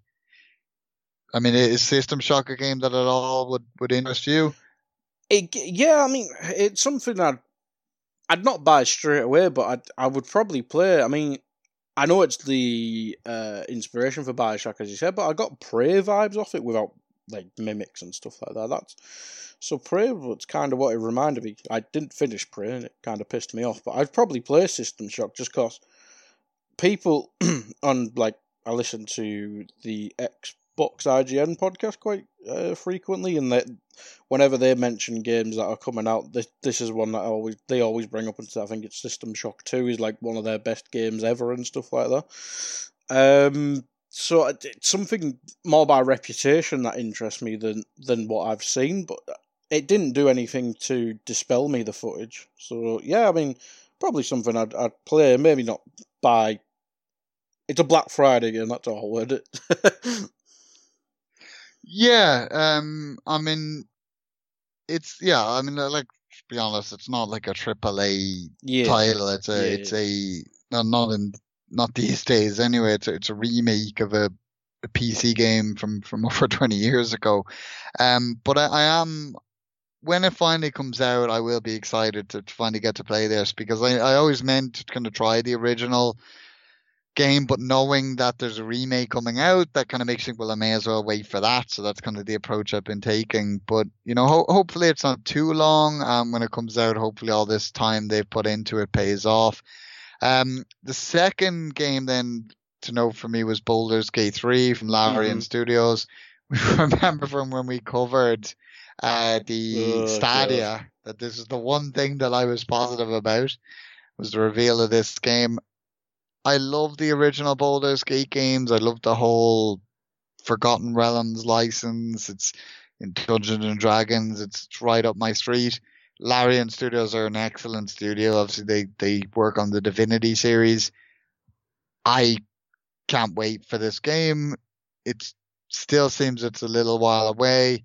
It seems like there there might be a a a like a test, an alpha test Mm. coming in August. Like they had like a, a date of August, and then in brackets maybe because I see they're working from home and it's been hard. But you know he said he's confident of it coming in August, so hopefully we'll get a better idea of how that game plays then. Um, but I'm I'm certainly excited about that one because I think Larian Studios are, are one of the big names when it comes to that kind of PC isometric RPG these days. Um, is that an all? I know we've talked about it before, but like, is Mm. that one that's at all on your radar? If it ever came to console, I'd play it. I just like, is it? I think it will. I, I think Yeah. it will. I mean, we've seen recently that the remasters of Baldur's Gate 1 and 2 have come to console. Obviously, Larian Studios are known for Divinity Original Sin. Both that and its sequel have come to consoles. So I'd be shocked if we don't see Baldur's Gate 3 on, on PS5 and, and Xbox Series X. Yeah, it's something I'd play. Like uh, a couple of months ago, I was playing Divinity Sin. Um, just kind of one that I wish more of my mates would get because we were kind of stuck with just two of us. And if it, if if another couple of people picked it up, if we had a full party, I think it'd be something everyone would enjoy. So yeah, I think I'd pick up Baldur's Gate. I mean, I am with you. I mean, I've kind of slagged off top-down games, but uh, Divinity Sin, you could tell, was just class. So yeah, uh, I'd I'd look forward to this when it, if and when it does come to um, console. Ready to pop the question? The jewelers at BlueNile.com have got sparkle down to a science with beautiful lab grown diamonds worthy of your most brilliant moments. Their lab grown diamonds are independently graded and guaranteed identical to natural diamonds, and they're ready to ship to your door. Go to BlueNile.com and use promo code LISTEN to get $50 off your purchase of $500 or more. That's code LISTEN at BlueNile.com for $50 off. BlueNile.com code LISTEN. Hiring for your small business? If you're not looking for professionals on LinkedIn, you're looking in the wrong place. That's like looking for your car keys in a fish tank. LinkedIn helps you hire professionals you can't find anywhere else, even those who aren't actively searching for a new job but might be open to the perfect role. In a given month, over 70% of LinkedIn users don't even visit other leading job sites. So start looking in the right place. With LinkedIn, you can hire professionals like a professional. Post your free job on linkedin.com slash achieve today. Hey, it's Danny Pellegrino from Everything Iconic. Ready to upgrade your style game without blowing your budget? Check out Quince. They've got all the good stuff shirts and polos, activewear, and fine leather goods, all at 50 to 80% less than other high end brands. And the best part? They're all about safe, ethical, and responsible manufacturing. Get that luxury vibe without the luxury price tag. Hit up quince.com slash upgrade for free shipping and 365 day returns on your next order. That's quince.com slash upgrade. Yeah, certainly. Um, right there with you on that one. Um, next up, I had another game that was kind of one of those indie games that I just had no idea was coming out. It's actually out now on Steam and Xbox One, which is West of Dead from Upstream Arcade. It's kind of like a that, comic book style was that Ron top Perlman? down shooter with Ron Ron Perlman. Yes. That's the the voice actor. I mean, it looks like a lot of fun. I love that kind of comic book art style. I love Ron Perlman. Game looks like it could be a lot of fun. I know there was kind of a bit. I meant to try it the beta on Xbox One last week, but I got sidetracked, and now it's actually out. Um, but it, it looks like a lot of fun. Like, I mean, what was your take on this one? Yeah, I'm with you there. It's something I I definitely play. um, and again, Ron Perlman. Who doesn't like Hellboy? Like original Hellboy, not not last year's Hellboy. um, even though I watched it, it was fine. But um, yeah, I mean Ron Perlman. Uh, I've never, I never finished. Some, I've, well, I've, Sons of Anarchy. I watched some of the first season. I never got into it, but Ron Perlman is Hellboy, and I like it. Yeah. Yeah, no, I'm a big, big fan of Ron Perlman. So th- this might be certainly one I'll kind of pop on a wish list and, you know, maybe pick up when it's on sale sometime down the road.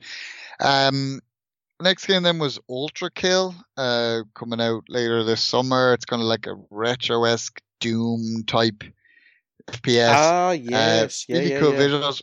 Why I took note of this one is because it appears this game's been developed by one person. From by Arsi Patala, What, there's aka that. Hakita. There's that and that that Chinese game on the from the Xbox one. Uh, why do one one person cannot be this busy?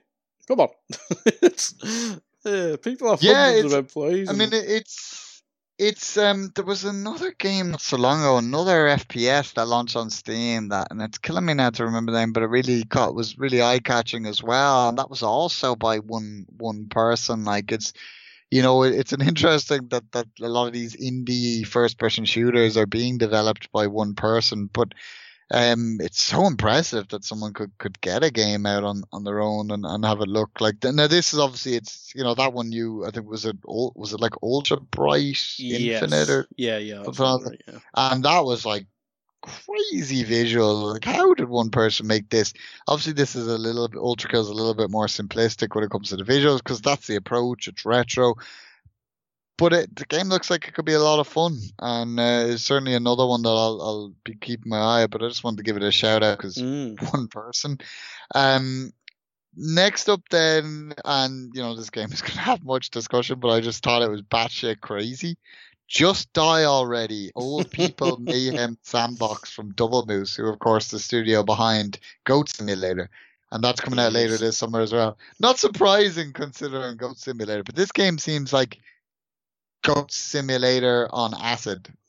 you know? The fact that it opened with Kojima, please unblock me, unblock my number or whatever Yeah.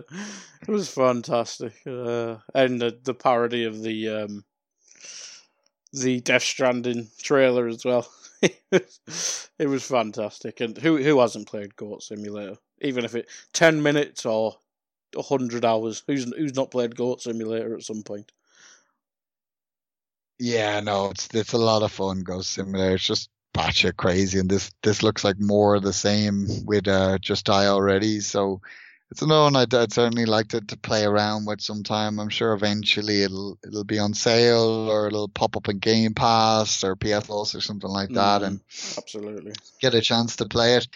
Um, a few more titles. Um, it's brief to say that Metal Hellsinger, which from the Yeah. Outsiders, which we talked about the the um when we discussed the IGN Expo, hmm um, that had a little bit more in depth on it at this. Um, it looks like Troy Baker is voicing kind of your your main character's sidekick slash the narrator. So, you know, I think uh, you know it's funny the pull that a voice actor can have in this day and age, but they really can when it comes to a game. When you see Mm. kind of one of those, you know, a Nolan North or a Troy Baker or a Laura Bailey attached to a project, it, it kind of gives it a status, and I, I I got that kind of obviously Metal Hellsinger had already caught my eye. That's why we mentioned it last week, but even more so now. I, I think there's, there's there's clearly a lot behind this game, um. So I'm looking forward to it in in 2021, um. And the last couple of games really that I feel like we're mentioning just because of our theme of talking about skateboarding games here are a couple of indie skateboarding games. We have Skate Story from Sam Samang and we have Skate Bird from Glass Bottom Games. Now I said earlier one of the developers talked about how they were sad skateboarding games had gone away and had decided to make their own. That was the developer of, of Skate Bird, which seems just kind of like a Tony Hawk's type game, but where you play as little birds on the skateboards. I'm gonna be sad if there's not a character called Tony the Hawk in in this game. oh, You know, I think that would be a missed opportunity. That needs to happen. That's fair. that's the whole reason it- that game's made, to be honest. yeah, but it looks looks like a little fun kind of skateboarding game, and then obviously Skate Story is a bit different. It seems like kind of your you can do tricks and such, but you're kind of like this translucent kind of as, as I've seen someone describe it as like a highly pixelated silver surfer on kind of a skateboard skating through these environments and, and doing simplistic tricks. Um, seems to have kind of a very striking art style and, and kind of the music stood out to me and it looks interesting, like, but it's just, it's another skateboarding game, but it seems, it seems one that almost stands out from the pack in a way because it's, it's a different approach. Um, did, did either of those games kind of catch, catch your eye? Sim, even simply for the fact that they involve skateboards. Yeah, I'm watching the skate story thing now. I mean, it almost gives like I don't know a skateboard version of Trials type thing. So it looks like you're just following a path and you got to get over jumps and stuff. So Yeah, yeah, no, it, it, that's that's um, I can certainly see where you're coming from with that one. mm, Um, and it's interesting that they've, they've decided to go with such a kind of unique visual style rather than just having your simple, you know, with Yeah, or man, yeah. skating through a school or, or that kind of Mm. thing. I mean, if it's not Tony Hawk or Bart Simpson, who the hell knows skateboarders? That's about it, really. so yeah. might as, it might as well just be the Silver Surfer. Um, it does say the skate story is only Windows or Mac at the minute, though. Yeah, I, I think it is PC Mm. only for the moment. I didn't see anything about a console uh, thing. I think Skatebird though Mm. is is coming to because I know it was revealed for um Switch earlier this year, so right, it just okay. wasn't on my radar up until now. Um, but I think that's coming to consoles as well. The weird thing about Skate Story is they're doing like a control dis- demonstration, but the control dust demonstration is with a controller. so I don't know. Yeah, I that, don't know yeah, where that, kind of confused me. It Yeah. almost reminded me of the Switch. I was like, it's Yeah. coming to Switch. I couldn't find anything on that. It's very strange. But anyway, it'll probably come out with console at some point, seeing as it's obviously got controls for the console. Uh, Clearly. Yeah. Um, is that it from Guerrilla? Yeah, I I mean there can't were so many games showing yeah. off. We, couldn't possibly go into the to them all, but it was I I, I liked the showcase. Obviously, it was it's kind of an evolution on the the kind of funny showcase we've seen the past couple of years. They they partnered obviously to to do this, and uh, I think it was a nice kind of stage, particularly for indie developers, and to be able to show off so much on on uh, a notable stage. Um, so credit to to the producers behind the the showcase and. Um, I think it was it was nice. I liked their approach. You know, two days of kind of a couple of Mm. streams of just pure announcements, and trailers, and like, and then you know one day of just kind of getting more in depth with with um developers that uh, of games that kind of took their interest and kind of games that I think there was kind of a common theme there that all of those games had a, like a demo launching on Steam in and and then. Mm. Um, so it was good kind of for to get that in the the mind space that pe- people knew that those demos were there, if those games were for them, and to try them out. And you know, I may well try a couple of them out myself. Yeah, yeah, I'm with you there. If I see anything that pops up, Game Pass sale, whatever, I'll pick some of them up. Um, is it time for EA play, or have I forgot something? No, no, that's that's everything. Um, I mean, I think there was a VR showcase as well, but Meh. that's the one thing I gave a miss. Is I'm not a VR gamer. Yeah. Uh, that is very fair. That is very fair. EA Play was shit, but Carl, you seem to be kinder than me. But um, shall we start with Squadrons, seeing as that was the big, big thing? Yeah, yeah. Let, let's start with with Squadrons uh, uh, because you know, in typical fashion, it leaked like just after we finished our last show, so we we missed the boat on that. Woo! Uh, it was proper useful. It was lit- literally five minutes. Five minutes and it got leaked from last show. We probably didn't have time to fit it in anyway, but it would have been nice to bring up. Um, people seem to have a lot more nostalgia for this game than I do. Obviously, it's is it a remake or is it reimagining, whatever the hell you'd call it, of an older uh, one? mm, I'd say it's a spiritual successor to the Yeah, Rogue I Squadron series. I Yeah. think that's the the best way to put it. It's definitely its own thing. Um, I think there is a lot of interest in this game because, simply put, there's been a hell of a lot of Star Wars games over the years. Some have been bad, some have been okay, some have been great. A lot of inconsistency there because they're touching on a lot of genres. But I think the one genre where there has been a, more of a consistency is the space sim games. You know, starting obviously with the likes of uh, X-wing and Tie Fighter back in the early noughties, then going on to the Rogue Squadron series, kind of later on. Um, they have been the games like the Starfighter series as well. They have been the, the games that have been consistently well received.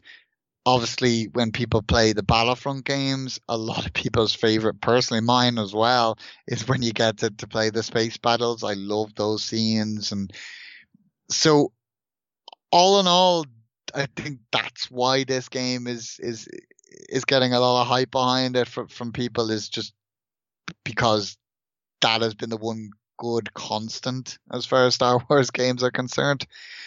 Um, there's also reasons on for me personally to be a little skeptical. Mm. And I think I'm in a good position to talk about this, given that I actually only recently played through the campaign of Star Wars Battlefront 2, which was developed by mm-hmm. Motive, who are the studio who are working on oh, Squadrons. That's not a good side. and I I don't think story was bad for the this campaign, but it wasn't a good campaign. You know, no, mm. I mean, and it was kind of motives. One of their kind of, I think it was their first game almost. Um, you know, working on the the the single player there, obviously, while Dice took took the lead on the multiplayer. Um, it wasn't bad, but it wasn't good. It was very very average. You know, painfully average. You know, it very it was very short. Um, you know, there, there wasn't. I obviously you had the the campaign and then you had the resurrection campaign but the campaign teed up the resurrection campaign so i'm like why did they people have to wait months for that it should have all just been the one campaign there from day one in my opinion and at least it would have been a little less short um in, in that way but i just uh, i and like even then, the resurrection campaign seemed to set up more, but then more never came. I don't know whether they planned DLC mm. or maybe planned that to be the story for Star Wars Battlefront 3, which we're unlikely to get. Um, but I just, it wasn't great. And for that reason, considering this is their next title and it's another Star Wars game, I'm going to be skeptical for that reason. I also like the new when this game leaked and then was was confirmed a lot of outlets were saying how EA were pitched a lot of Star Wars titles by their studios and they, they kind of turned them down because they're a little bit iffy on giving the green light on a big project, considering all the projects that have failed. Um, and this was kind of a smaller project, which you know they could get out sooner. It's it's obviously going to be a short campaign, and then the focus is going to be the multiplayer it seems to be a budget title. I think it's it's going to be launching at thirty pound rather than forty pound. Um, so it's it's a it seems a smaller title, and that in itself adds a, a level of skepticism. I mean, what, what's your yeah. take on on as far as those things go? Yeah, I'm with you with the doubts. To be honest, um, I I don't have the nostalgia feel like the original Battlefront Two probably the first time I experienced space battles and stuff like that. There is other Star Wars games I've played, but Christ, I couldn't even I couldn't even think what the name would be. Um, so yeah, I mean, it, it it looked like something I'd play, but is it something I'd pay for? Yeah, probably not. Like, like Battlefront Two, the new one, the EA one. The space battles aren't that good. I know it was Dice who did them predominantly for the multiplayer, but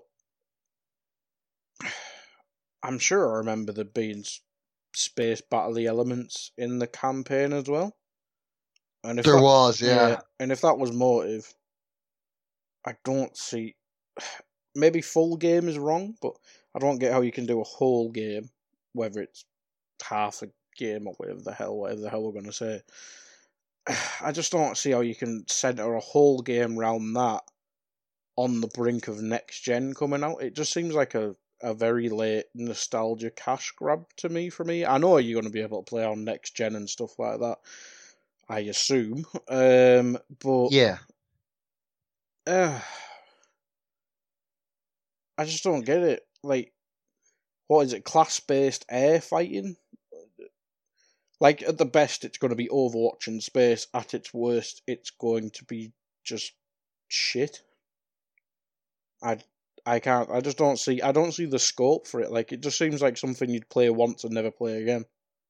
Yeah, I mean, for me, I love Star Wars, and I do love the the ship battles. I mean, eh, playing Star Star Wars Battlefront uh, two recently, for me, the best parts of the campaign were the ship battles, but the problem was there, there wasn't enough of it.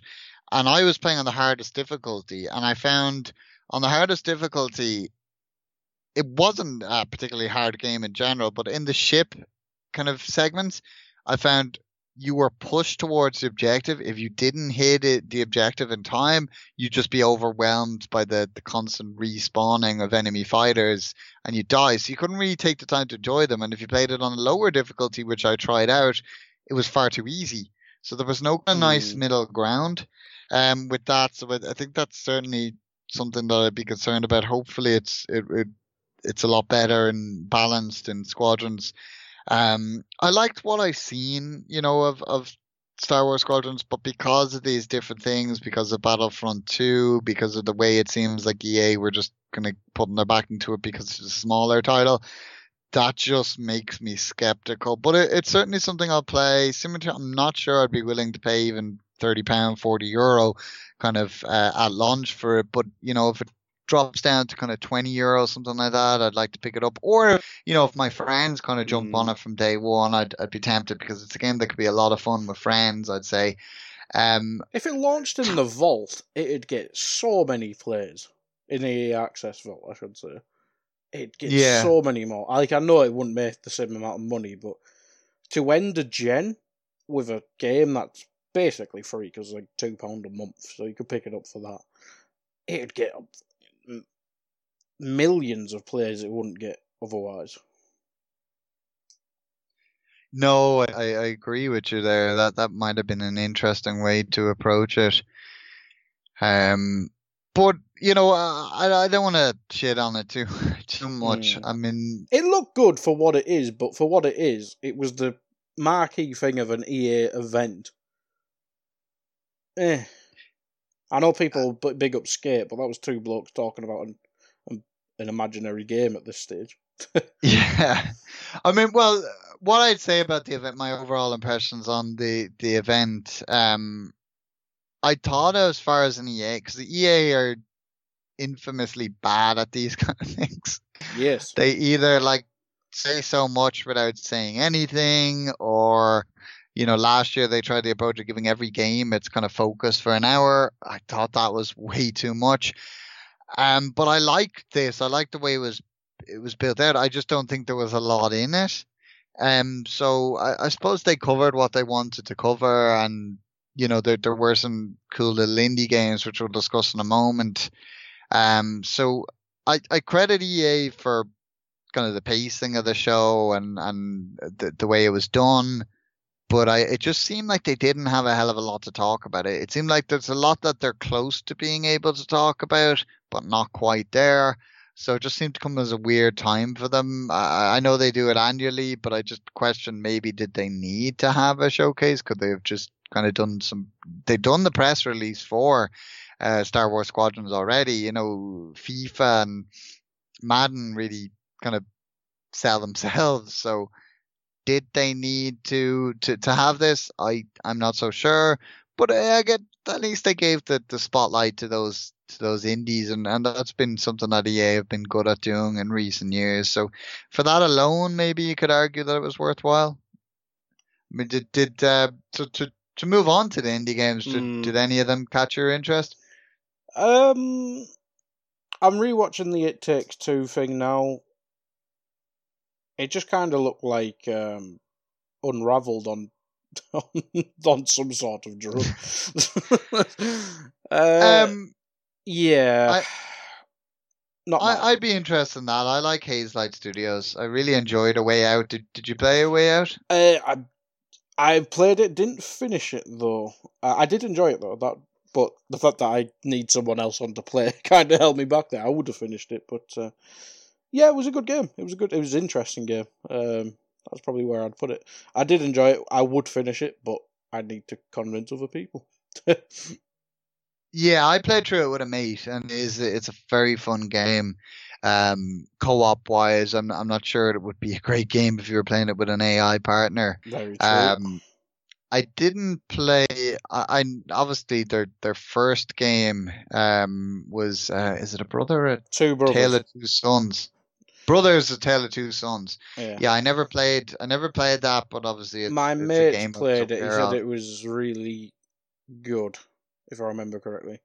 Pretty Yeah, it's said it supposed to be quite good, but that seems to be the studios that co-op games. That's that's the thing they really like co-op games, and um, obviously the the next one, um, It Takes Two, is also a co-op game.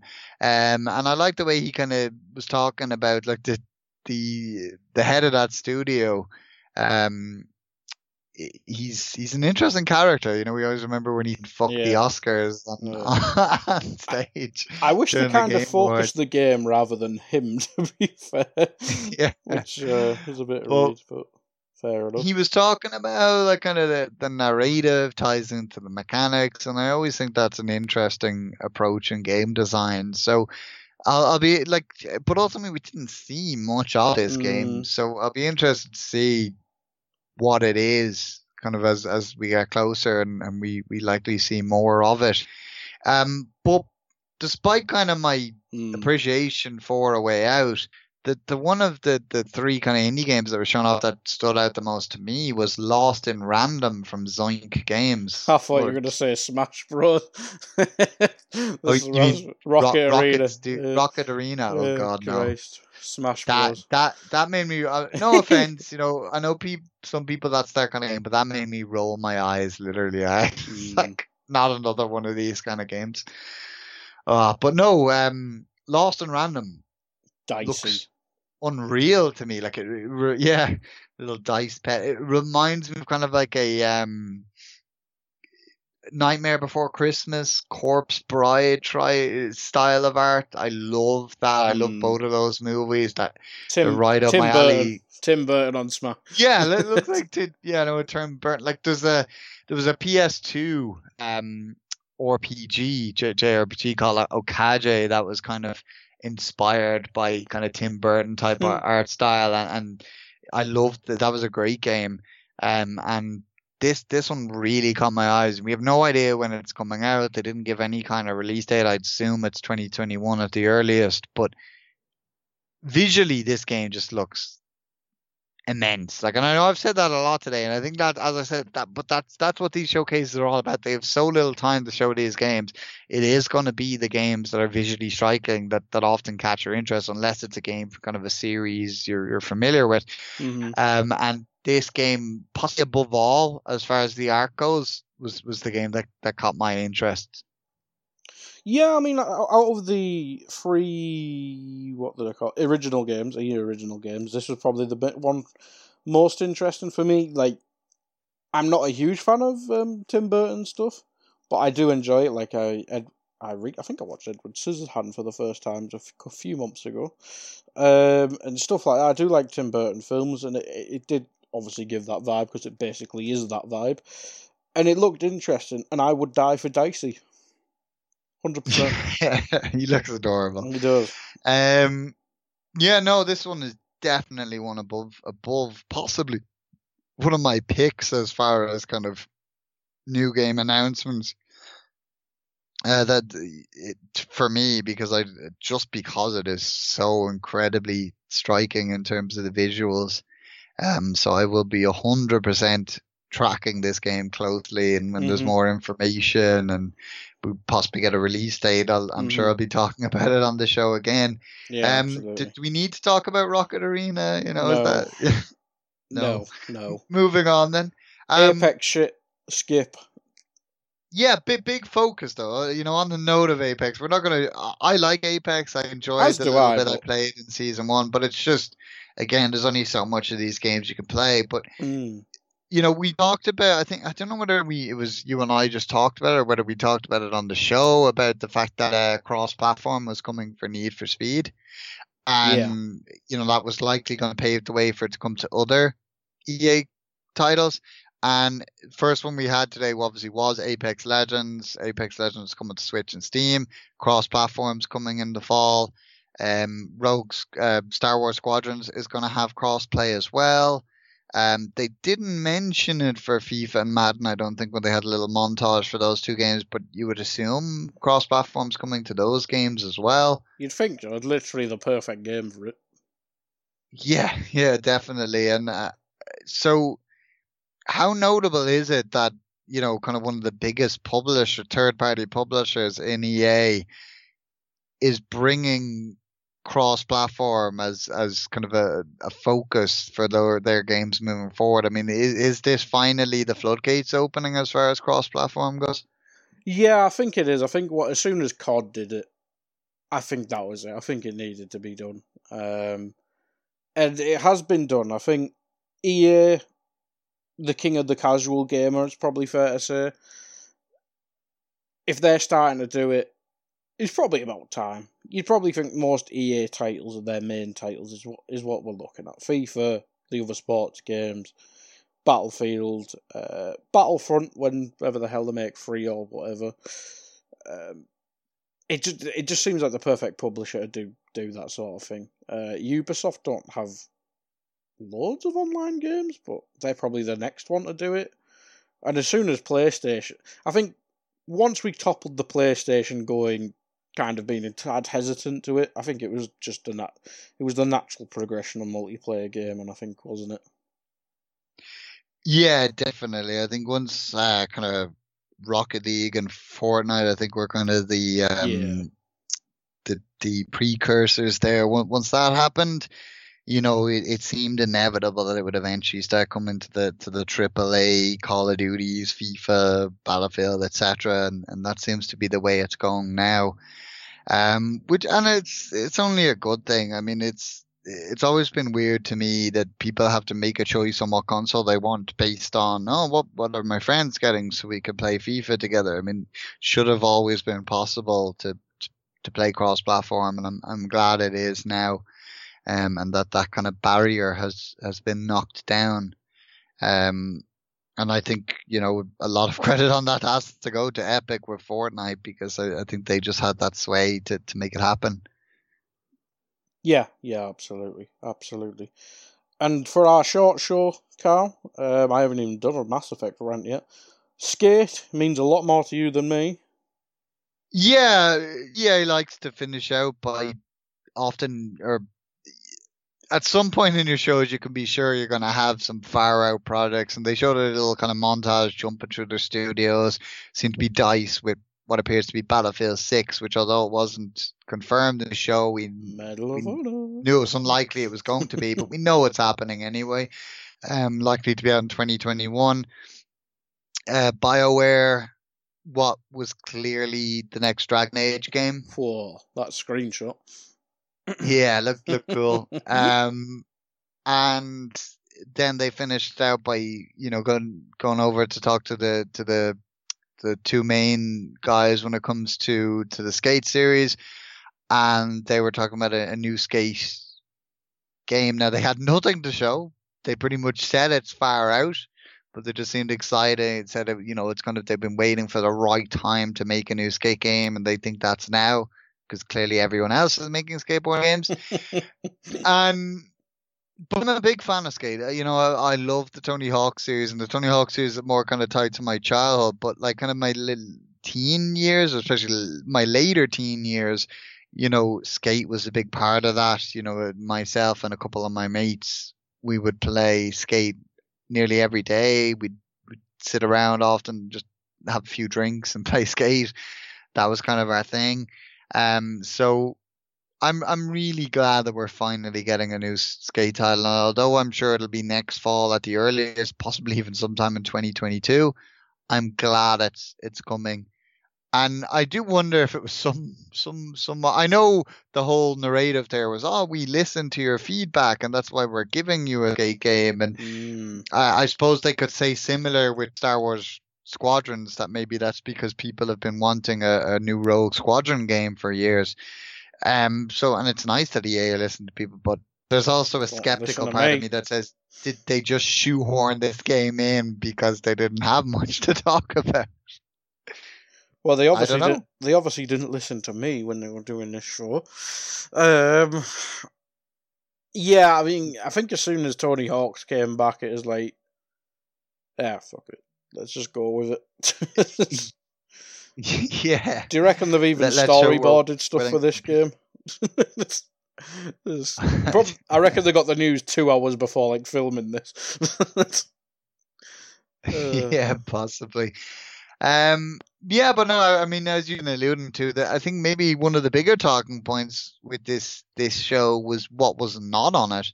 You know, like Battlefield Six was was notably missing. Um, UFC 4, which we kind of, you and I were, were texting about when Mm. that leaked that that was coming, but you were saying apparently that's going to be unveiled at a UFC event instead. Yeah, uh, I can't I can't remember which event, but they're doing UFC Fight Island, which I'm sure every Mortal Kombat fan has seen. Um, they're doing um, they're doing like a Fight Island thing. I think it's this month, or might be July actually. Uh, I think it's getting shown there, and the I think Dana White said like uh, Tyson Fury might be on it and stuff, which might eventually lead on to people hopefully getting excited about a fight night game, which is the only sports game EA could release that would actually excite me now because the last few UFC games have been shit. Um, but yeah, it, it's uh, it's coming whenever the next UFC pay per view is, even though it's like just on TV over here. But uh, yeah, what the lack of stuff there. I mean, you you were obviously about to mention it before I started rambling, but the fact that there wasn't a Mass Effect remake thing is there, and the, the strong rumors. That's the only thing I was looking forward, and it wasn't Yeah.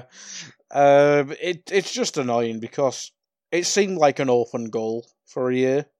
Like as soon as they went to the end thing and was like, oh, and I think the presenter dude, mm, I can't remember his first name, Miller, um, saying, "Oh, there's old Greg. Greg Miller, that's the one. There's old game, new games, old games. Like, ooh, there it is, and then it's fucking not. It's, it's not there. You're a liar. Yeah. You are a liar. Um, it's it was just disappointing because they seemingly teased teased it at that start bit because they would have knew what the rumors were beforehand.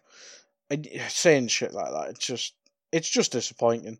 And hopefully the rumors did have substance because if it comes at some point, mm-hmm. that's great. But if it never happens, it it's just stupid. It, it's just because the net the next Mass Effect game is probably at least six or seven years away. Because Dragon Age is probably two years away, at the earliest. Yeah, it, it is. I'd say it's a while. No, I, I think it's strange that they didn't show it, even like a simple teaser or something, because you know people would have loved it. People are just dying for the official confirmation of this. But I read a story a few days before EA Play that you know that the game's still very much inbound, but that it was unlikely to be shown at EA Play for whatever reason. You know whether you know they're just not ready to show it or if they just don't think it's the right time or they maybe want to give it its own stage. The you know kind of the the journalist that wrote the story did, didn't seem quite sure on the reasoning but nonetheless they weren't expecting it to be shown off. So i suppose when it wasn't then i, I wasn't so surprised but i was still disappointed. I'm right there with you on that. But i do think i'll be very shocked if this game doesn't come out in the next six months let's say and you know if it isn't likely confirmed in the next few weeks you know i think we will get this game it's it's a shame that it wasn't uh, during EA play but I, think we'll definitely get confirm confirmation of this game before long Bloody better do, because it. Come on, yeah, you have the games.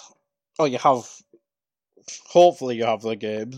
You gotta, you gotta show some stuff because that that event for me was just.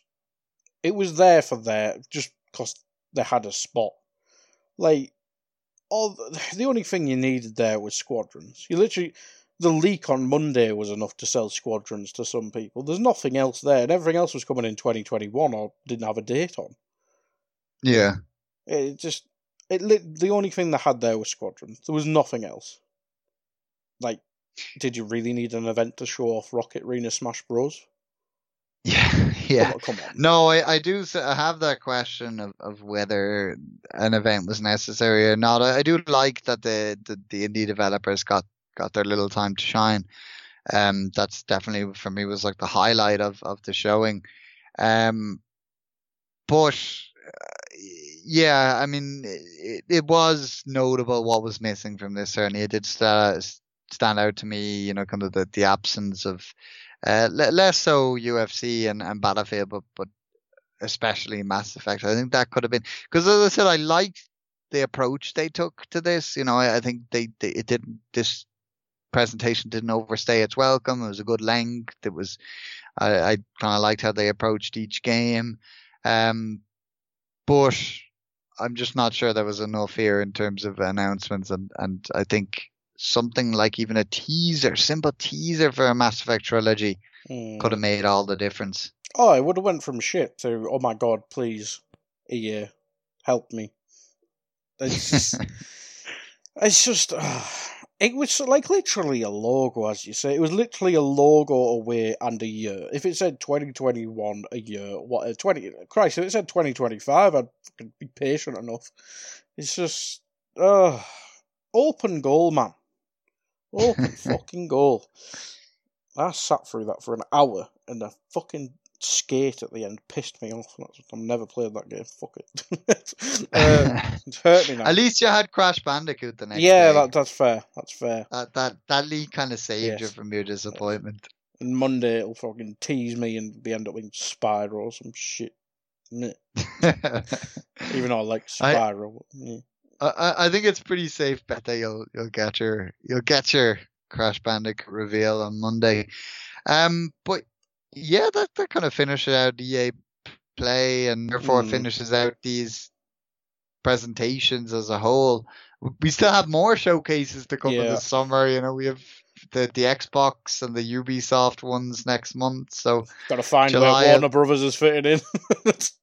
Yeah, that's that's a big question. They still Mm. haven't played their cards yet. Uh, there was confirmation that Harry Potter is still due, but that I think Jason Schreier uh, confirmed it. But at the same time, as he said, it's it's now suddenly it's a difficult time to be announcing a Harry True. Potter project, considering J.K. Rowling. But we won't go into that. We're not that yeah. type type of show. Especially when we've already got Um, two hours. Yeah. Um, but I am curious before we finish out. You've been playing Hitman. You know, you said you Yeah. were going to download them after the last show. You've been playing them. Kind of, what's your take on the the Hitman games?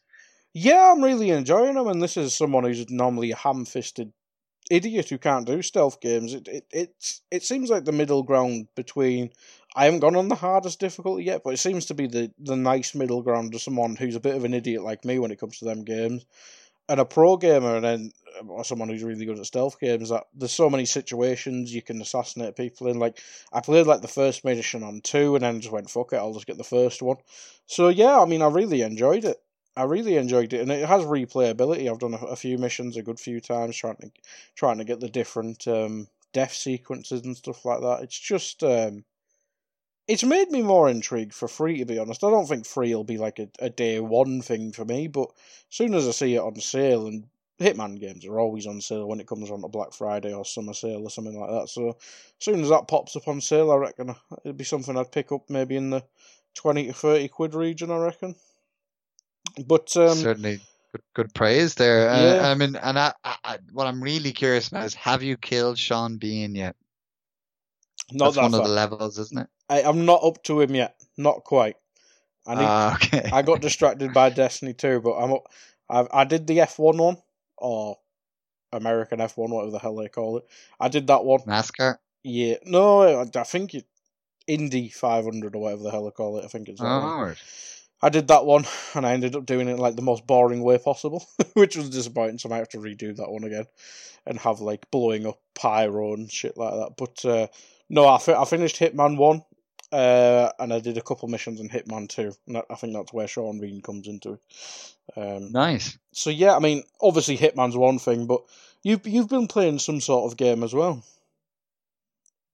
Yeah, just a little Just- title just called something. The Last of Us Part Two. Now, to be honest, I'm not that far in. I've only played for an hour or so. I, I intended to play this entire weekend, but you know, you know, friends and family, you know, socializing that type of thing has has suddenly popped up and distracted me. Um, boo them, you know, how dare they distract me from from such a title? But uh, I have played a bit, and I've spent like a lot of the time I have been on the game just just admiring the visuals. Like it's insane. Like you start off on a you know no spoilers, but you're you're on a horse and you're walking along, and I just kept stopping and just turning the camera because it's just unreal. You know, The Last of Us One had that effect to me at the tail end of last gen, and this game is having the same effect. You'd almost be like, who needs a new gen with with how amazing the game looks. Um, you know, there's, there's it's just and it's another thing that that stood out to me so far is tension. This game is just full of tension. So it made me think made me not I know you've said before you don't like games that are very kind of a lot of tension in them. Um, there's so much tension in this game. You're you're always on on pins and needles as you're walking through, waiting for something to to jump out on you. Or I mean, and I love that kind of thing. Um, it's it's just it's an unreal game. But I, you know, I don't want to talk too much because I because I can't because I haven't experienced enough yet. Um, but uh, certainly on the next show, I'll have a, a hell of a lot more to talk about, and we'll get a as soon as I get it finished, we'll get we'll get someone lined up to to do a a um a review of it with me in the next next mm. few hmm. weeks. Yes, I do apologise. I just I couldn't be asked playing one. couldn't be asked. Uh, one year eventually. Um, but no, yeah, we'll well, Carl will do a full show of, uh, of of of Last of Us two, and I'm sure it might might join the, the upper echelon of our reviews. Um, but that's it. Again, this has been one of our short ones. uh, every time, every bloody time. Uh, but again, if you've made it this far, big thank you. If you've not listened to all of it, you don't hear this, but again, thank you. uh, you've at least started it. Um, so yeah, thank you everyone. Thank you, Carl. Goodbye.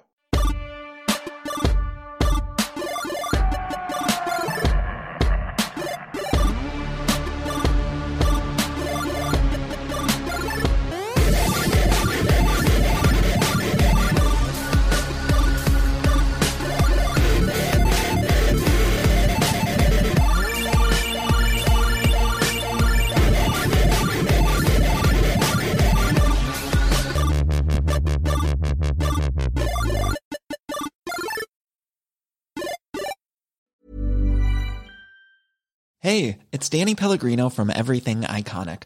Ready to upgrade your style game without blowing your budget? Check out Quince. They've got all the good stuff shirts and polos, activewear, and fine leather goods, all at 50 to 80% less than other high end brands. And the best part? They're all about safe, ethical, and responsible manufacturing. Get that luxury vibe without the luxury price tag. Hit up quince.com slash upgrade for free shipping and 365 day returns on your next order. That's quince.com slash upgrade.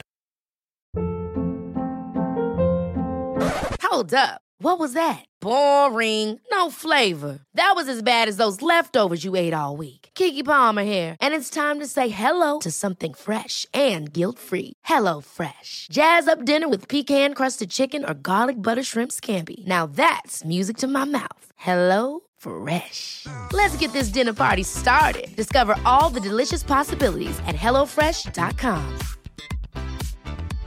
When it comes to your finances, you think you've done it all. You've saved, you've researched, and you've invested all that you can.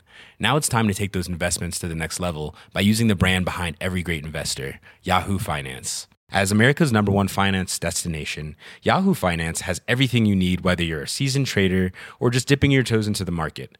Join the millions of investors who trust Yahoo Finance to guide them on their financial journey. For comprehensive financial news and analysis, visit yahoofinance.com, the number one financial destination, yahoofinance.com.